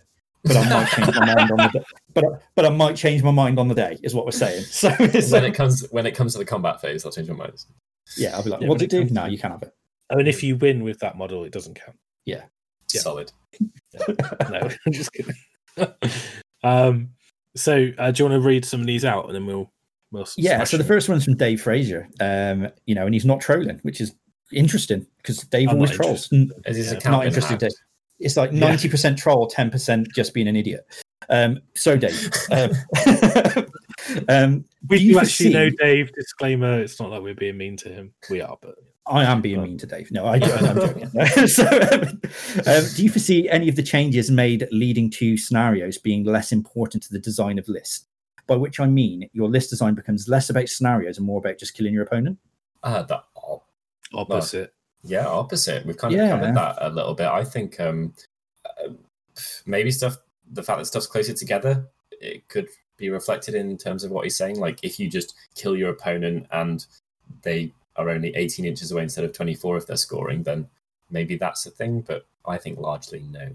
I mean, I hopefully he means killing your opponent's army and not Exactly, like, your literally just like, well, they're dead, so they couldn't finish the game. So technically, they concede, right? I mean, that's how it works. No, no, Yeah, bring a um, hammer to the table, like yeah, yeah, yeah. yeah. Can't roll now, can you? no. Yeah. um, Perhaps we need to change our slogan from "Hammer to the Face" to something else, so people don't get the Yeah, wrong yeah. idea. Um, no, I, I, yeah, I think more important because you want to have a more balanced list. You want behemoths, you want heroes, you want um, you want battle line that are going to be good in that one mission. Because if you go to an event and better part of valor that is used, um, then you need good fast battle line that can survive. So if you've gone min three units of dire wolves, you're going to be like, no, well, Oh. that's basically a loss, then, isn't it? So So everyone should buy six Stonehorns, is what we're saying. Yeah. yeah, but they're not. Yeah, but they're not really battle line, are they? Unless you've got the Oh, like, beast yes. riders, and then they're not very good Yeah. because you can't give them artifacts, and they don't You've do three funky others that do have artifacts at that point. Yeah, I mean, you've got one. It's a problem. You're relying on your Mournfang, aren't you? Which is okay. This is going to be Byron like- pointing everyone to Beast Claw, though, right? Because Yeah. Byron loves Beast Claw at the moment. So every Oh, I single thing it that's anyway. like, it's like, oh, Beast Claw, oh, Beast Claw. They are So good. just in case- They are Yeah. good. That's not you know. That's uh. Um. Next question. Should we take that? I Next question. that So Carl Breakspear, we're not answering. Uh, Theo Jansen, um, he's asking about some point stuff which we covered. We're not going to talk about. Um, Laurie, um, what's your favorite new scenario, and which one you won't, uh, you don't think you'll see at tournaments? Ignoring knife to the heart. I have to remind Actually- what their name is. I don't mind knife to the heart. I know it's a bit weird, but you know, ever since I beat Luke Morton at it, I quite like it. Whee! Uh, no, uh, we're all just gonna go to the book now. and Go mm, that one. I, I, know I mean, what I, mine is, so I'll do mine now. So, like, I think forcing the hand is my new favorite. I think that is going to be really fun and interesting to play. Um, I also think it brings that extra level of selecting your primary objective. Um, is going to add like a different, like, nuanced part to to the, the gameplay experience when you're at the table with your opponent. I think it's like another level to just being able to walk across and you know kill your opponent. I thought you were gonna go off meta and go total commitment, Les, because we all know that's No, so- mate, I, that's the biggest fear in my entire life. Yeah, being totally committed to anything is like the biggest fear that I have. I like the Blade's Edge. Um, I think it's uh, like it's it's so different. Um, I think it's super interesting. There's a lot of scenarios on the board, but they're going to start disappearing, and the way that they disappear is nothing like anything we've seen before. So, um, also that's the only one I've played and I'm mildly informed about. So I picked that one. Uh, well, Cool. I'll go with Total Conquest because it's my my sort of go-to favorite in the last three handbooks. I think the the change on the leader scoring extra points, I think, is going to be interesting because you'll be able to mitigate picking up an objective and losing it. Because if you pick up with a It's the leader, right you get two. They take it back off you without a leader. They get two, but you've just lost a leader. So it's yeah, kind of interesting. But then if you take one off of them with big hero, like a big scary fighty hero, you've just scored three. So I think it's going to really mess around with that mechanic and things like um, big beaty heroes, uh, Stonehorns, uh, and that might become more useful for for that mission. So I think it's Yeah. uh, it's an interesting um, take on that. I kind of wish it was left alone, but at the same time, like the heroes got an extra point is going to make that mission more interesting. So yeah, They're also be, very um, different be- from battle line, right? If you're Yeah. you're, pref- you're giving battle line preference here and you're giving heroes preference there, like if you're choosing battle line, you probably want to choose a big blob if it's going to stay there and have to take hits, and it just leads with you juggling. Like, do you spend Mm-hmm. 400 points here or 400 points there? yes. um, next question. Uh, next question. Uh, Theo Jansen, um, the uh, Netherlands ETC guy.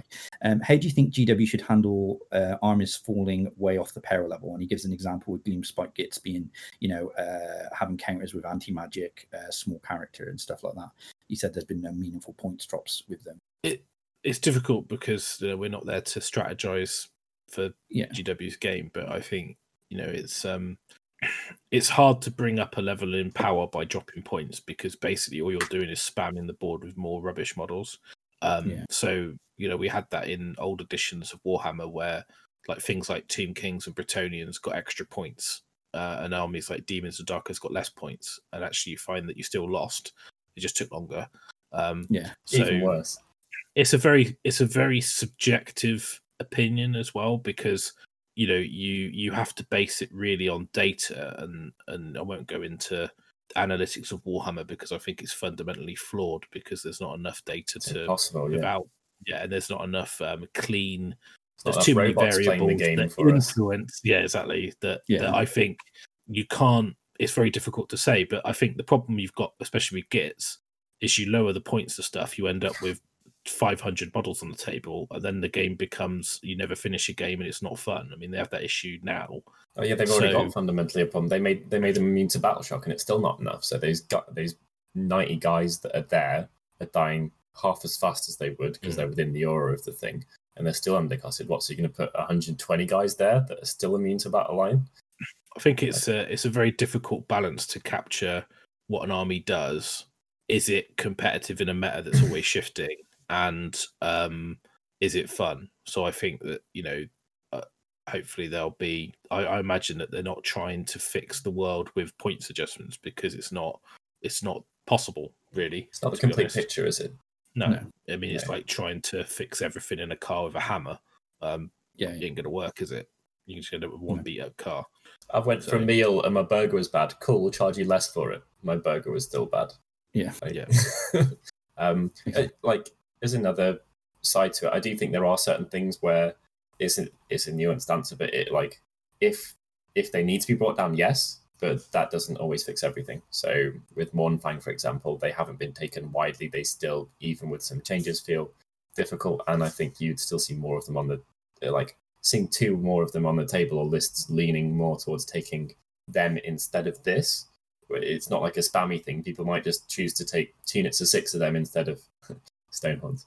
Well, but um, but yeah, I, I think there are definitely units that should be the recipients of a points drop, like things that work well fundamentally, do their thing, and maybe they are just a bit squishy. So them being a bit, bit cheaper is a thing, and like no one's going to complain how long it takes to roll the attacks for six Mournfang instead of five, for example. But uh, generally speaking, I don't think it's as simple as just changing points.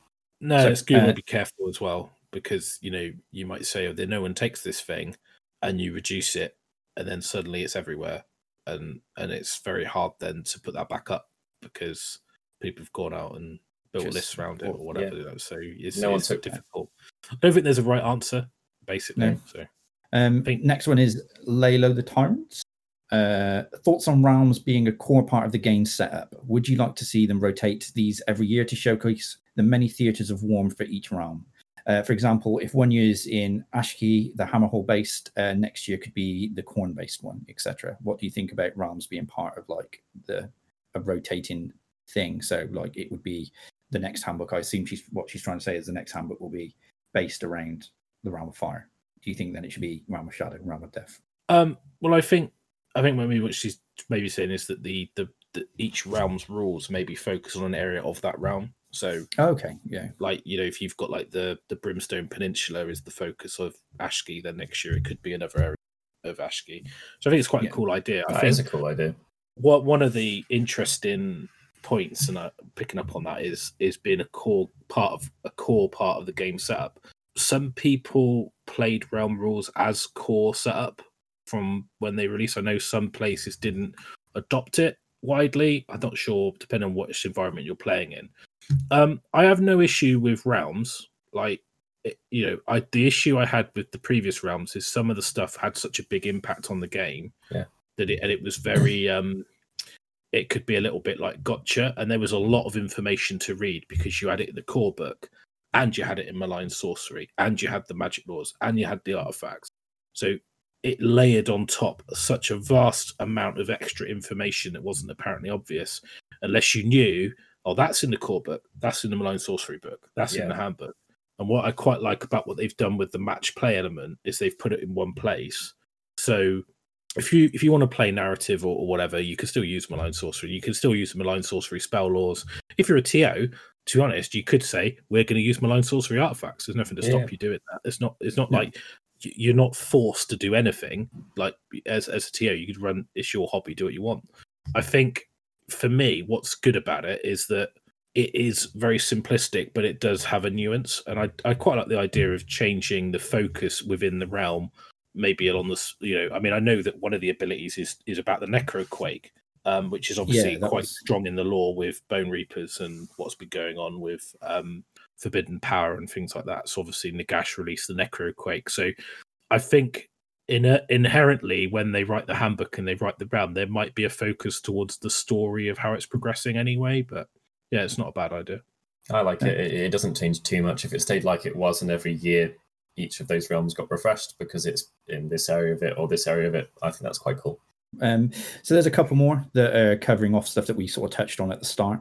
Um, we've got one from some Bremin, who's the the wonderful gent that ran the event in Belgium that I went to, and he's saying, um, "General's Handbook tournament packs, yes or no? Um, and what do you think of the secondaries?" We talked about that a lot. I think Yeah. I'm I'm a big fan of having generic packs for people who who aren't experienced who Yeah. want to run an event. Um, I think TOs will write their own packs anyway. Um, I don't think so. Anything in this book, it's not it's not dictating what you should do or what is right, what is wrong. It's just giving you Yeah. a load of tools that you can use. So if you want to use that tool, you can use it. You don't have to. Um, I think as well, it's quite nice that if the rules team are writing a pack, um, they're infinitely more and they're going to be adopted at GW events, then I think that's a good thing because they're probably in a better place to write a rules pack than the events team because they're thinking more about the wider rules and they know the game more detailed. Um, you know, and the events team can focus on the stuff around the event that Yeah, is it's important for people who point. attend rather than the rules because the rules team has done the rules for them. So I think it's uh it's better to do that.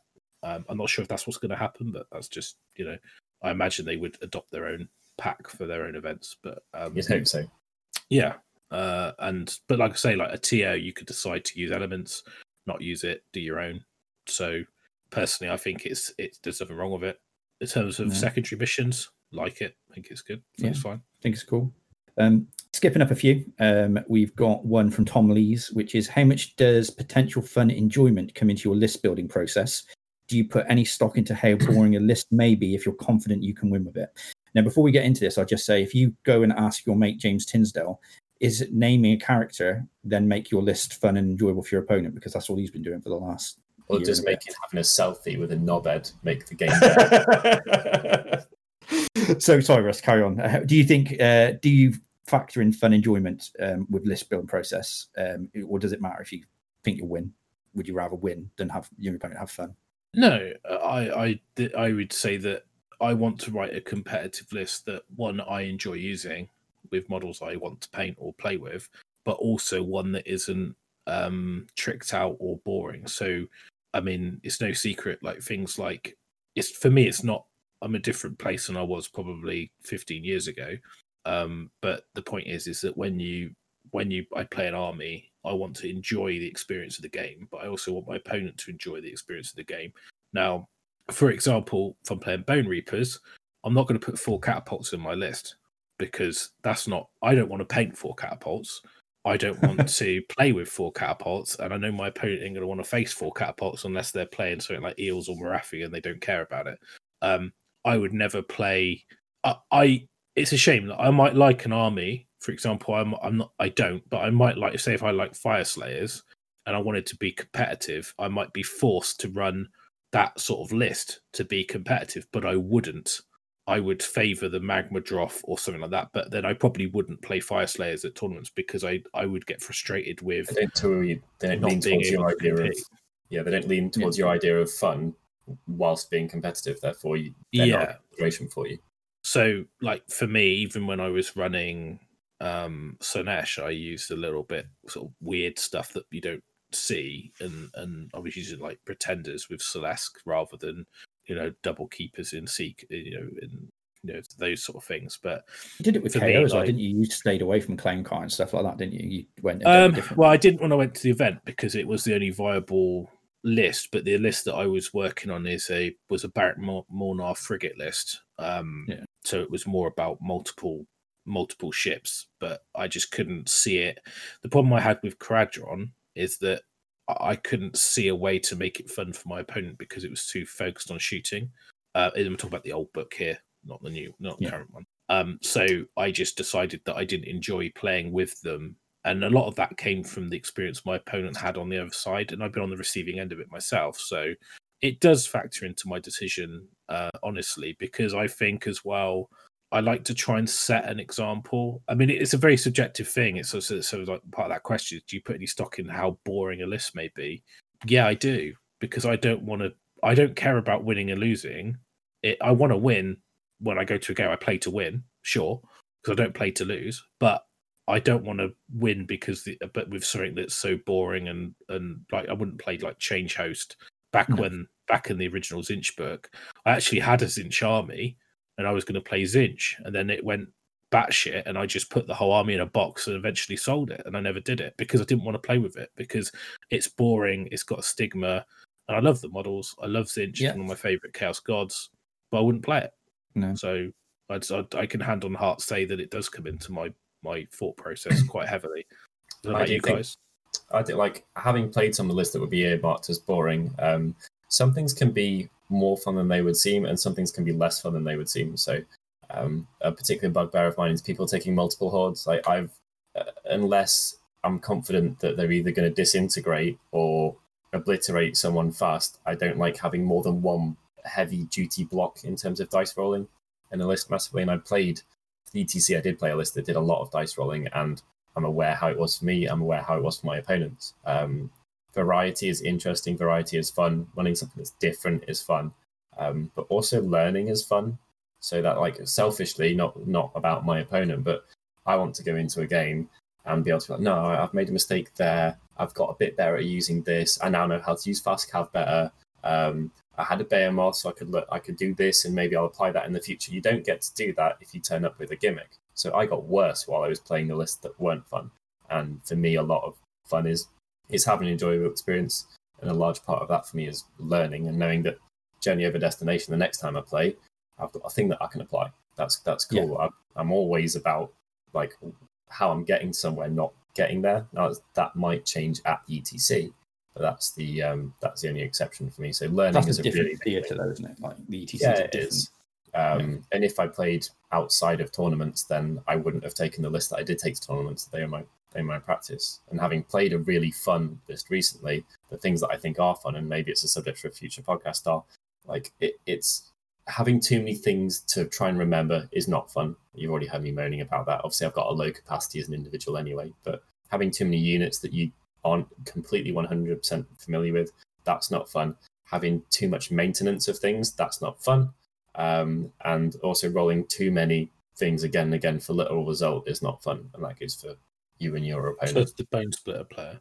Yeah. Yeah. Well, I I'll give you a candid, a candid result in that. The saving grace of the Bonesplitterz list, I think, is that when anything touched it, it died. If a quarter of my opponent's army touched it, it died. And the, the games that ended up being super interesting were the ones where, I don't know, 30 Plague Monks and a Verminlord and two shooting units were left. And then they, they completely killed me, and I had to run to the right place and win by actually using my brain, learning. That's why I liked it. And my opponents had more fun in those games as well.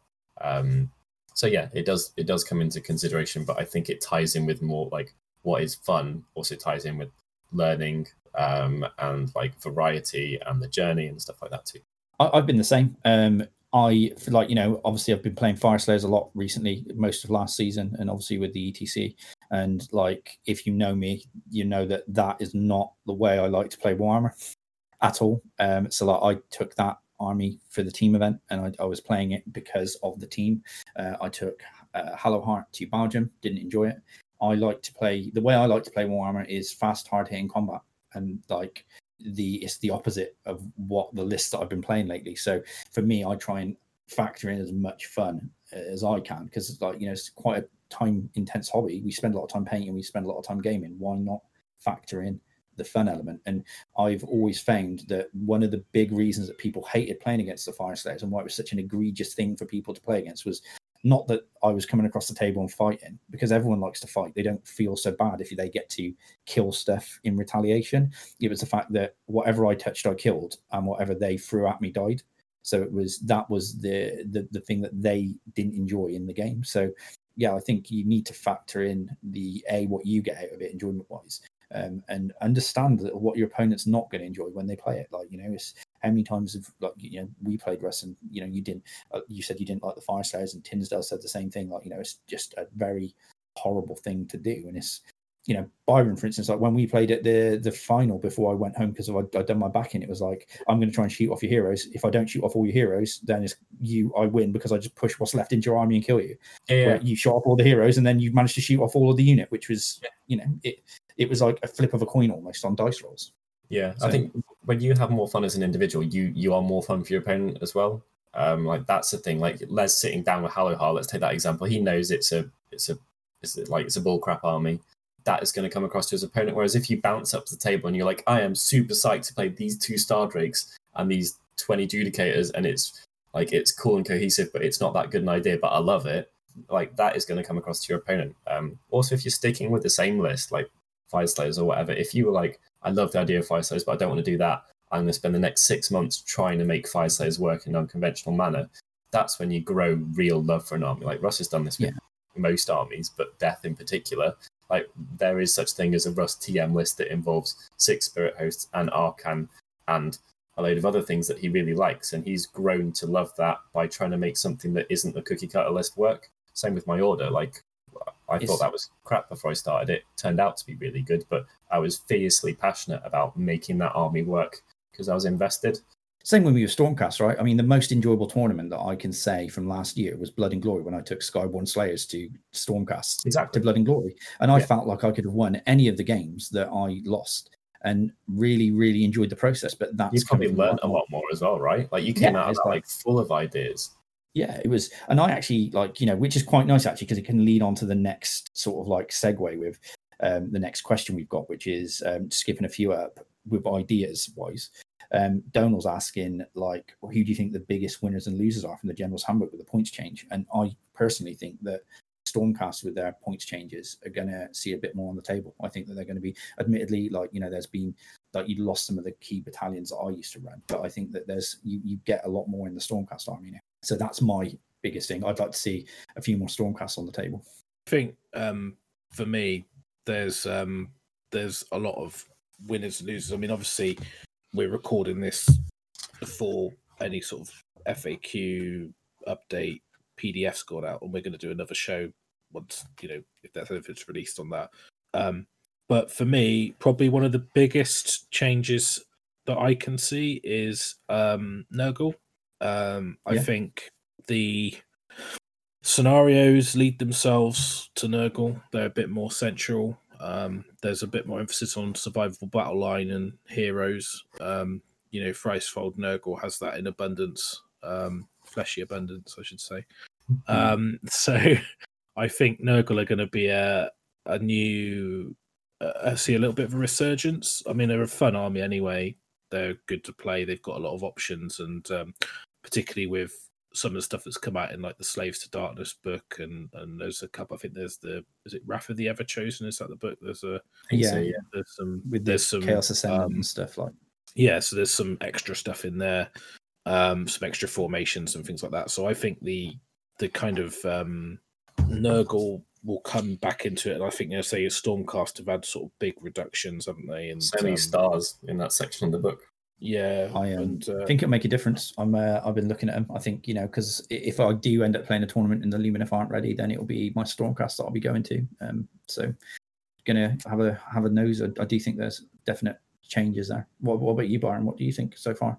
So there's a there's a few things. like, I'm jumping this. I've just seen a load of stars and Gloomspites, um, and I'm not massively familiar with their points beforehand, but I'm pretty sure that um, things have got slightly cheaper uh, on not the like the fundamental use ban them core units, but on different options. Uh, trolls have changed a little, stuff like that. Um, I'd love to like I love troll armies. I think they're amazing. I think they're really cool, and the fact that you get a few more bodies in there. Um, is a really really good idea i reckon i'm super down with that um things have like i think a lot of sensible changes have been made that aren't going to change things massively but should just rebalance them. So for example Yeah. if someone was all about taking these characters because they were too much of a bargain and it i've not even looked at feck yet but that this is the army that i'd use the example of. So i wish that i'd researched this before i started talking. Um if, you, if you look at feck for example if they redistributed it so um the heroes were a bit more expensive, and then things like crypt horrors or ghouls or whatever that just disintegrate, actually putting them on the table at the start of the battle instead of taking these heroes and summoning them, if that had become more viable, that would be really cool. Um, so that's that's the type of changes that I like to see. I've not seen anything that jumps out to me and like Byron, you are taking this army now because this has changed. Apart from the Troggers, which I just I've loved those models for forever, and spiders and all that stuff. So doing a proper beastie gribbly um, Moonclan list would be really cool. Um, and then Yeah. I suppose going to the, like the the last kind of question, I think because we've been on talking about these for a while now. Um, Steve Follows has asked, um, "Are Beastclaw Raiders the new powerhouse with monster units that are also battle line? You can get up on VP's early game, stick around with two saves and the abilities to heal. What do you think?" I think they're a good they're a good army. Um, they've been doing quite well at events, and um, yeah, I think the scenarios help them. Um, some of the some of them not so much, some of them more. Um, I think they've lost some of their power by not being able to take realm artifacts because you know Thermalrider Stonehorn was a lot better than a non-Thermalrider Stonehorn.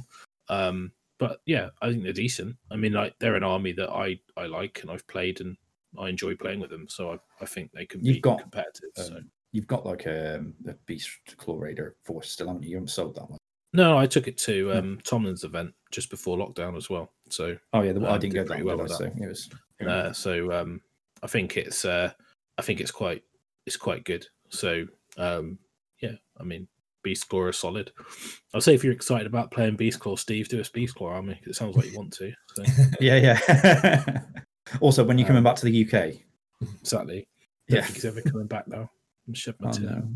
Um, Poor, poor drink, drink for Steve.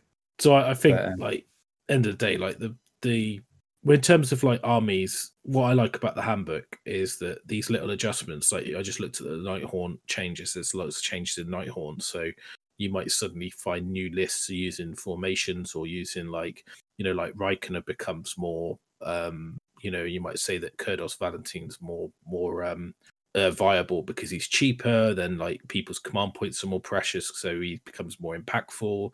You might say that Lady Olynder's got cheaper. You might say Yeah. that okay, Hexwraiths got cheaper, so I'm going to run a Hex Ray from Black Coach formation. So The there's so many they dropped because we never seen any Harridans on the table. because they're awful. Um, Are they, I thought they had like loads of attacks, but they just weren't. they're just, they're just. I hate the models, so I, I would probably call them, but, So- um, they look like a cross between um, a Termagant and a and a Banshee, and I just it doesn't really. Because I always thought that they seemed like they could be potentially good with the, just the sheer volume of attacks, but it's problem is for me, like I look at those and then I look at like the Bladegheist Revenants, and I say cool looking like ethereal dudes with massive swords, or yeah, these Banshee Weird women with like thing, yeah. talons, and I, I I just go to the swords every time.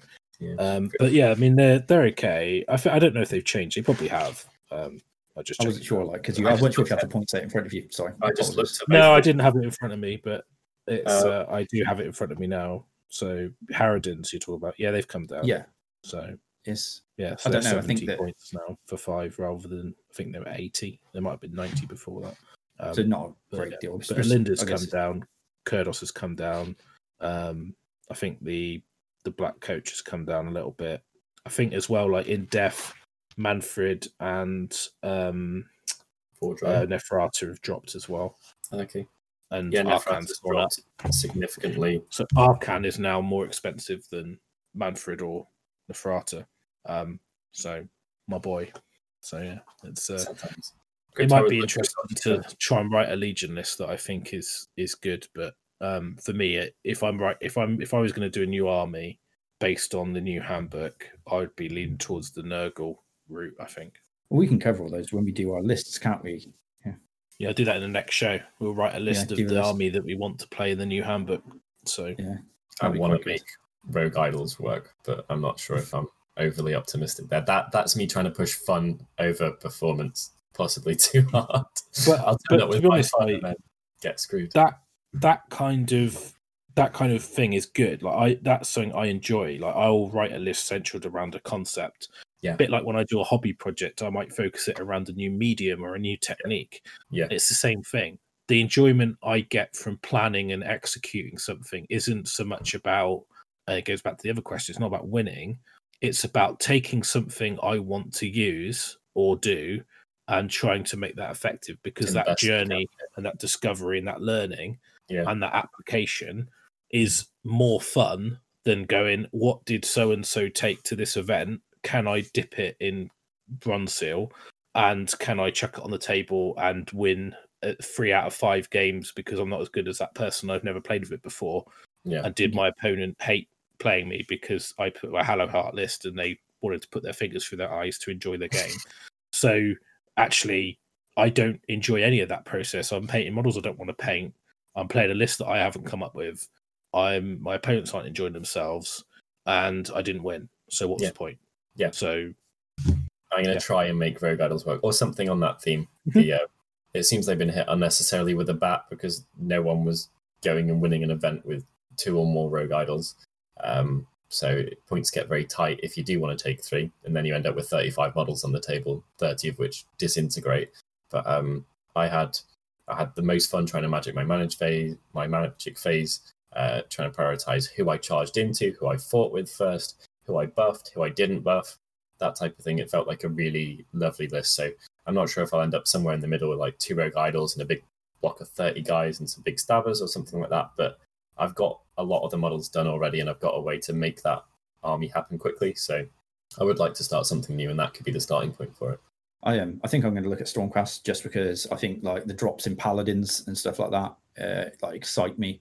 Yeah. Um, you know, I know they're not as like bang for buck as like evocators and stuff like that, but I, I do feel that um, that you may have the option to see more of them on the table. I think that's what I like to focus on. I mean, I can do like Lumineth lists, but like that's all quite not that not as relevant now. Like I think uh, maybe do a couple of Stormcast lists because I know that book inside out, like back to front. So You could also go, I know it's not the way you played it before, but in cities, there's some lists with Stormcast that are super interesting and you could take like three quarters yeah. Three quarters of the points on the table could be Stormcast as well. yeah it's i it, for me i've never really enjoyed that like element I, I guess it maybe you probably find a more competitive build in a city's book um using stormcast and then using uh, you know your allies and stuff like that to create uh you know screens or like objective scores but i think for me i've always wanted to i'm always quite pure like i'd rather just do if i'm going to do stormcast i'll do a stormcast book on Yeah. list in a book because that's what like speaks to me as opposed to I'm going to take a Living City Stormcast list with bits and pieces, um, you know, to to counter the fact that I'm low model count. Um, Yeah. But I don't know. I'm going to I'm going to look at it. Like we've got a bit of time to look at it, and I'll, I'll, have a think and consider it and stuff. And and Russ has Russ has already said here that he's going to make the next tournament winning Legion of Nagash list, right? uh, well, I can try and. I, don't, I don't think it'll be tournament winning, but um, I'd be interested. I I think like I mean it, a lot of it comes in what I'm excited about personally as well. So with Legion of Nagash, I've played a lot of it, so I'm not my head isn't in that space at the moment. So my my head space is more in like Orruk Warclan, Iron Jaws, and um Nurgle. So those are the two armies I'm thinking about. Um, and you know I've done I've got a Bonereaper army. Um, and you know maybe I'll, I'll I'll I'll go back to them and look at what happens to them if there's any changes in the in the update and stuff. But I don't know. Um, really, I the thing is again I said on the last show is I don't know when we're going to be gaming again, particularly me because I don't have club. I don't play outside of events really. So uh, if I'm not going to be gaming until January next year, then it's kind of a long way off. You know, so I can start to plan and I think, what do I want to do? I've already got a Nurgle army but I've got kits sitting around that I haven't painted. So I've got I've got some I've got some more Rotbringer stuff that I haven't done, and I've only got one Great Unclean one. So maybe I think I'll do an extra couple Great Unclean ones. Maybe I'll paint the um the Pusgoyle Blightlords. You know, maybe I'll look at Blight Cyst or Affliction Cyst, something like that. You know, as a list basis. I've got a the Foot Hero, um, uh, which Lord of Blights that I haven't painted. Yeah, the, Um, I've got a Gutrot Spume I haven't painted, which I really like the model. Um, and I'm Snail thinking, yeah, I've got a Horticulous is is painted to a point Yeah. because I had to do it for when Nigel took him to Six Nations. He borrowed mine, my Nurgle, Yeah. so I, I I did him up for that. But um, You've got all I those think- options for the uh, warriors you can add in as well, haven't you? Like that's what. Well, really excites me exactly. It's like the new warrior kits and like chaos knights in Nurgle theme. Like com- you Exactly. can convert them. I mean, they're quite small, so I'm not sure how you could put a blight lord on top of it. But uh, well, know, you, like- the blight. The Blight King Sprue's got so many weapons and heads and extras. You In could- Nurgle, I, it's it's chaos, such fun. it? Yeah. And that's what I day, there are hundreds of options with that book that I can look at, um, and with the adjustments on the points as well, it opens up a lot more lists, um, particularly about around the formations, which then allow you to get double artifacts, and you start running like Witherstave and Rustfang together and stuff like that. So you can start to look at more viable options. Um, so yeah, I mean, they're, they're I think from the changes in the handbook because they've been influenced, and maybe Nighthaunt as well those two have been heavily impacted Um, the only difference for me is that I don't particularly enjoy playing with Nighthaunt because it's a lot of um, models and a lot of dice rolls and a lot of um, leaning over the table and moving and a lot of survivability for not a lot of effect. Whereas at least with Nurgle, you've got that explosive damage you can do with combos like um, you more know, of this. blades Oh, and things like that. And uh, Yeah. the models are less models, so it's less models to move around. And Less breaky as well. aren't They they? also Like, don't the fall thing over. They're not top heavy. Yeah. Well, yeah, I mean, uh, it's it, there's there's swings and roundabouts, but I mean, I might have a look at a Legion list, but I I don't. For me, like I would come back to Legion later. I think this season I probably won't touch Legion. They're just just be, not because if I think they're really bad, but just because they're not where my head's at. So I've I had a, a period when I was playing a lot of Legion, and so I could only play one army at an event. So I just have to decide where I'm going with that. And so in six months' time, my opinion might be completely changed. And I might be totally excited about something else. I mean, I could probably tell you it's not going to be Hallowheart or um, Fyreslayers, but you know that's that's no spoiler there. So You never know. uh, you never know. I started writing MSU Fyreslayers. I'm still trying to work out how to make it work. Uh, I'd rather play an MS, MSU Kharadron. So uh, that's uh, I uh, I keep looking at the books. Kharadron book. I, I I really really like that Oh, new book, the books. Kharadron book. I uh, I think that there's definitely something there. I just can't quite. I don't know if it's going to be tournament winning, but I think you could have a lot of fun with it. Oh, the, Um, bub- the bubbles were the best thing. When I played my last event with the mixed um, cities list, my two units of three bubble men were the hardest thing to use right and had the most potential in my entire army. And they felt like you would love trying to make them work, basically. yeah. I think the um, the KO they're a, a book that I think if you took a lot of time with and nuanced, you could probably do quite well with them. But they could take a lot of effort. And I don't Yeah. think many people want that. They want the quick fix, the quick win. Tell me how to play it. Tell me what wins. You know, Yeah. Do you tell me what the best list is, and I'll I'll build it and paint it, and then realize that I haven't grown as a player or as or enjoyed the process because it's not my process, and I'm emulating. You know, it's I, I find it a lot more fun to um, find your own path than it is to follow somebody else's.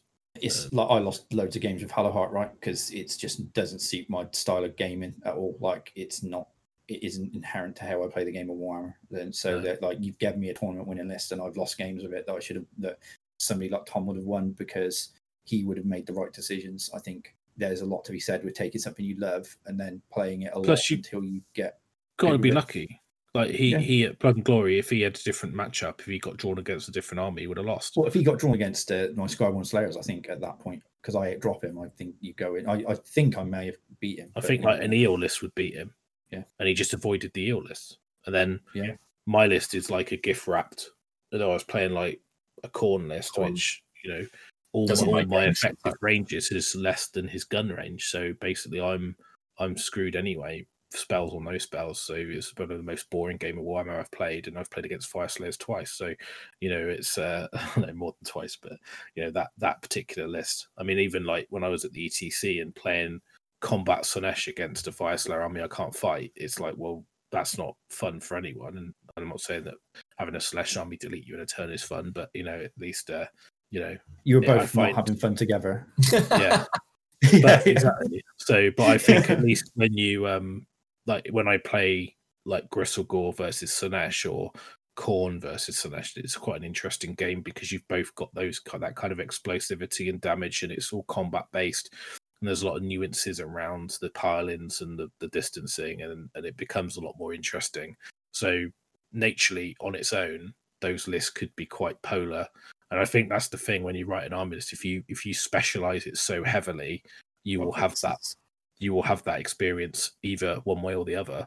So either you will, but I what my my issue is is that if I can't write a balanced list that can deal with an army, I don't you know even through good play or sort of favorable scenario or luck, then I I have a fundamental issue with that list because I think it's not you know I mean in your list fundamentally is a is a is a very specialized polarized list Yeah. but i've never gone to a table with my army and thinking i'm not going to be able to compete against it. It might be difficult it might be harder than usual than another army but i when i've played against Fyreslayers I, and sometimes with a mission you think i literally cannot win this game. And for me that's you might as well not play warhammer. You might as well just play top trumps. And i think that's the problem. Uh, and those sort of things hopefully get addressed with you know FAQs and handbooks and and things like that. So that's why I like the handbook generally because it, I think that's it, why it gonna- sort those things out. So I think that's why you're going to end up playing OBR again this year because there's about 70 viable, like balanced, varied lists in there that can deal with pretty much anything else in the game. It's, it's a ridiculous book for that. I don't think anything is OBR are great. I mean, they are a fantastic is army. or but, under um, pointed grossly. They're awesome. No, they are great. Um, I think, I think that the I don't know if I'll play again this year because I don't think I'll be at an event this year. But um, I might play an odd the odd game around my house with somebody. But I prob- I'm leaning away from OBR anyway, just because I'm not. That's not my focus at the moment. You know, I'm not not thinking about them. So, Cabbages. yeah, I do like. I, I always want to do a Maw-Krusha build. So I did have a, a double Maw-Krusha list. I was I was toying with, but then I dropped that Maw-Krusha for a rogue idol. So I've got an idol and a Maw-Krusha in my list. So let's uh there you go. But anyway, I think Cool. that probably wraps up this edition of General's Habit. Now, no, people probably be a bit disappointed we've not gone through all the points in detail, but you know, you've got the book, you can look at them yourselves. But I think next show, what we'll do is we'll write a list based in the new environment of the scenarios and the points that we would want to play for this season um, in a faction and why we've done it.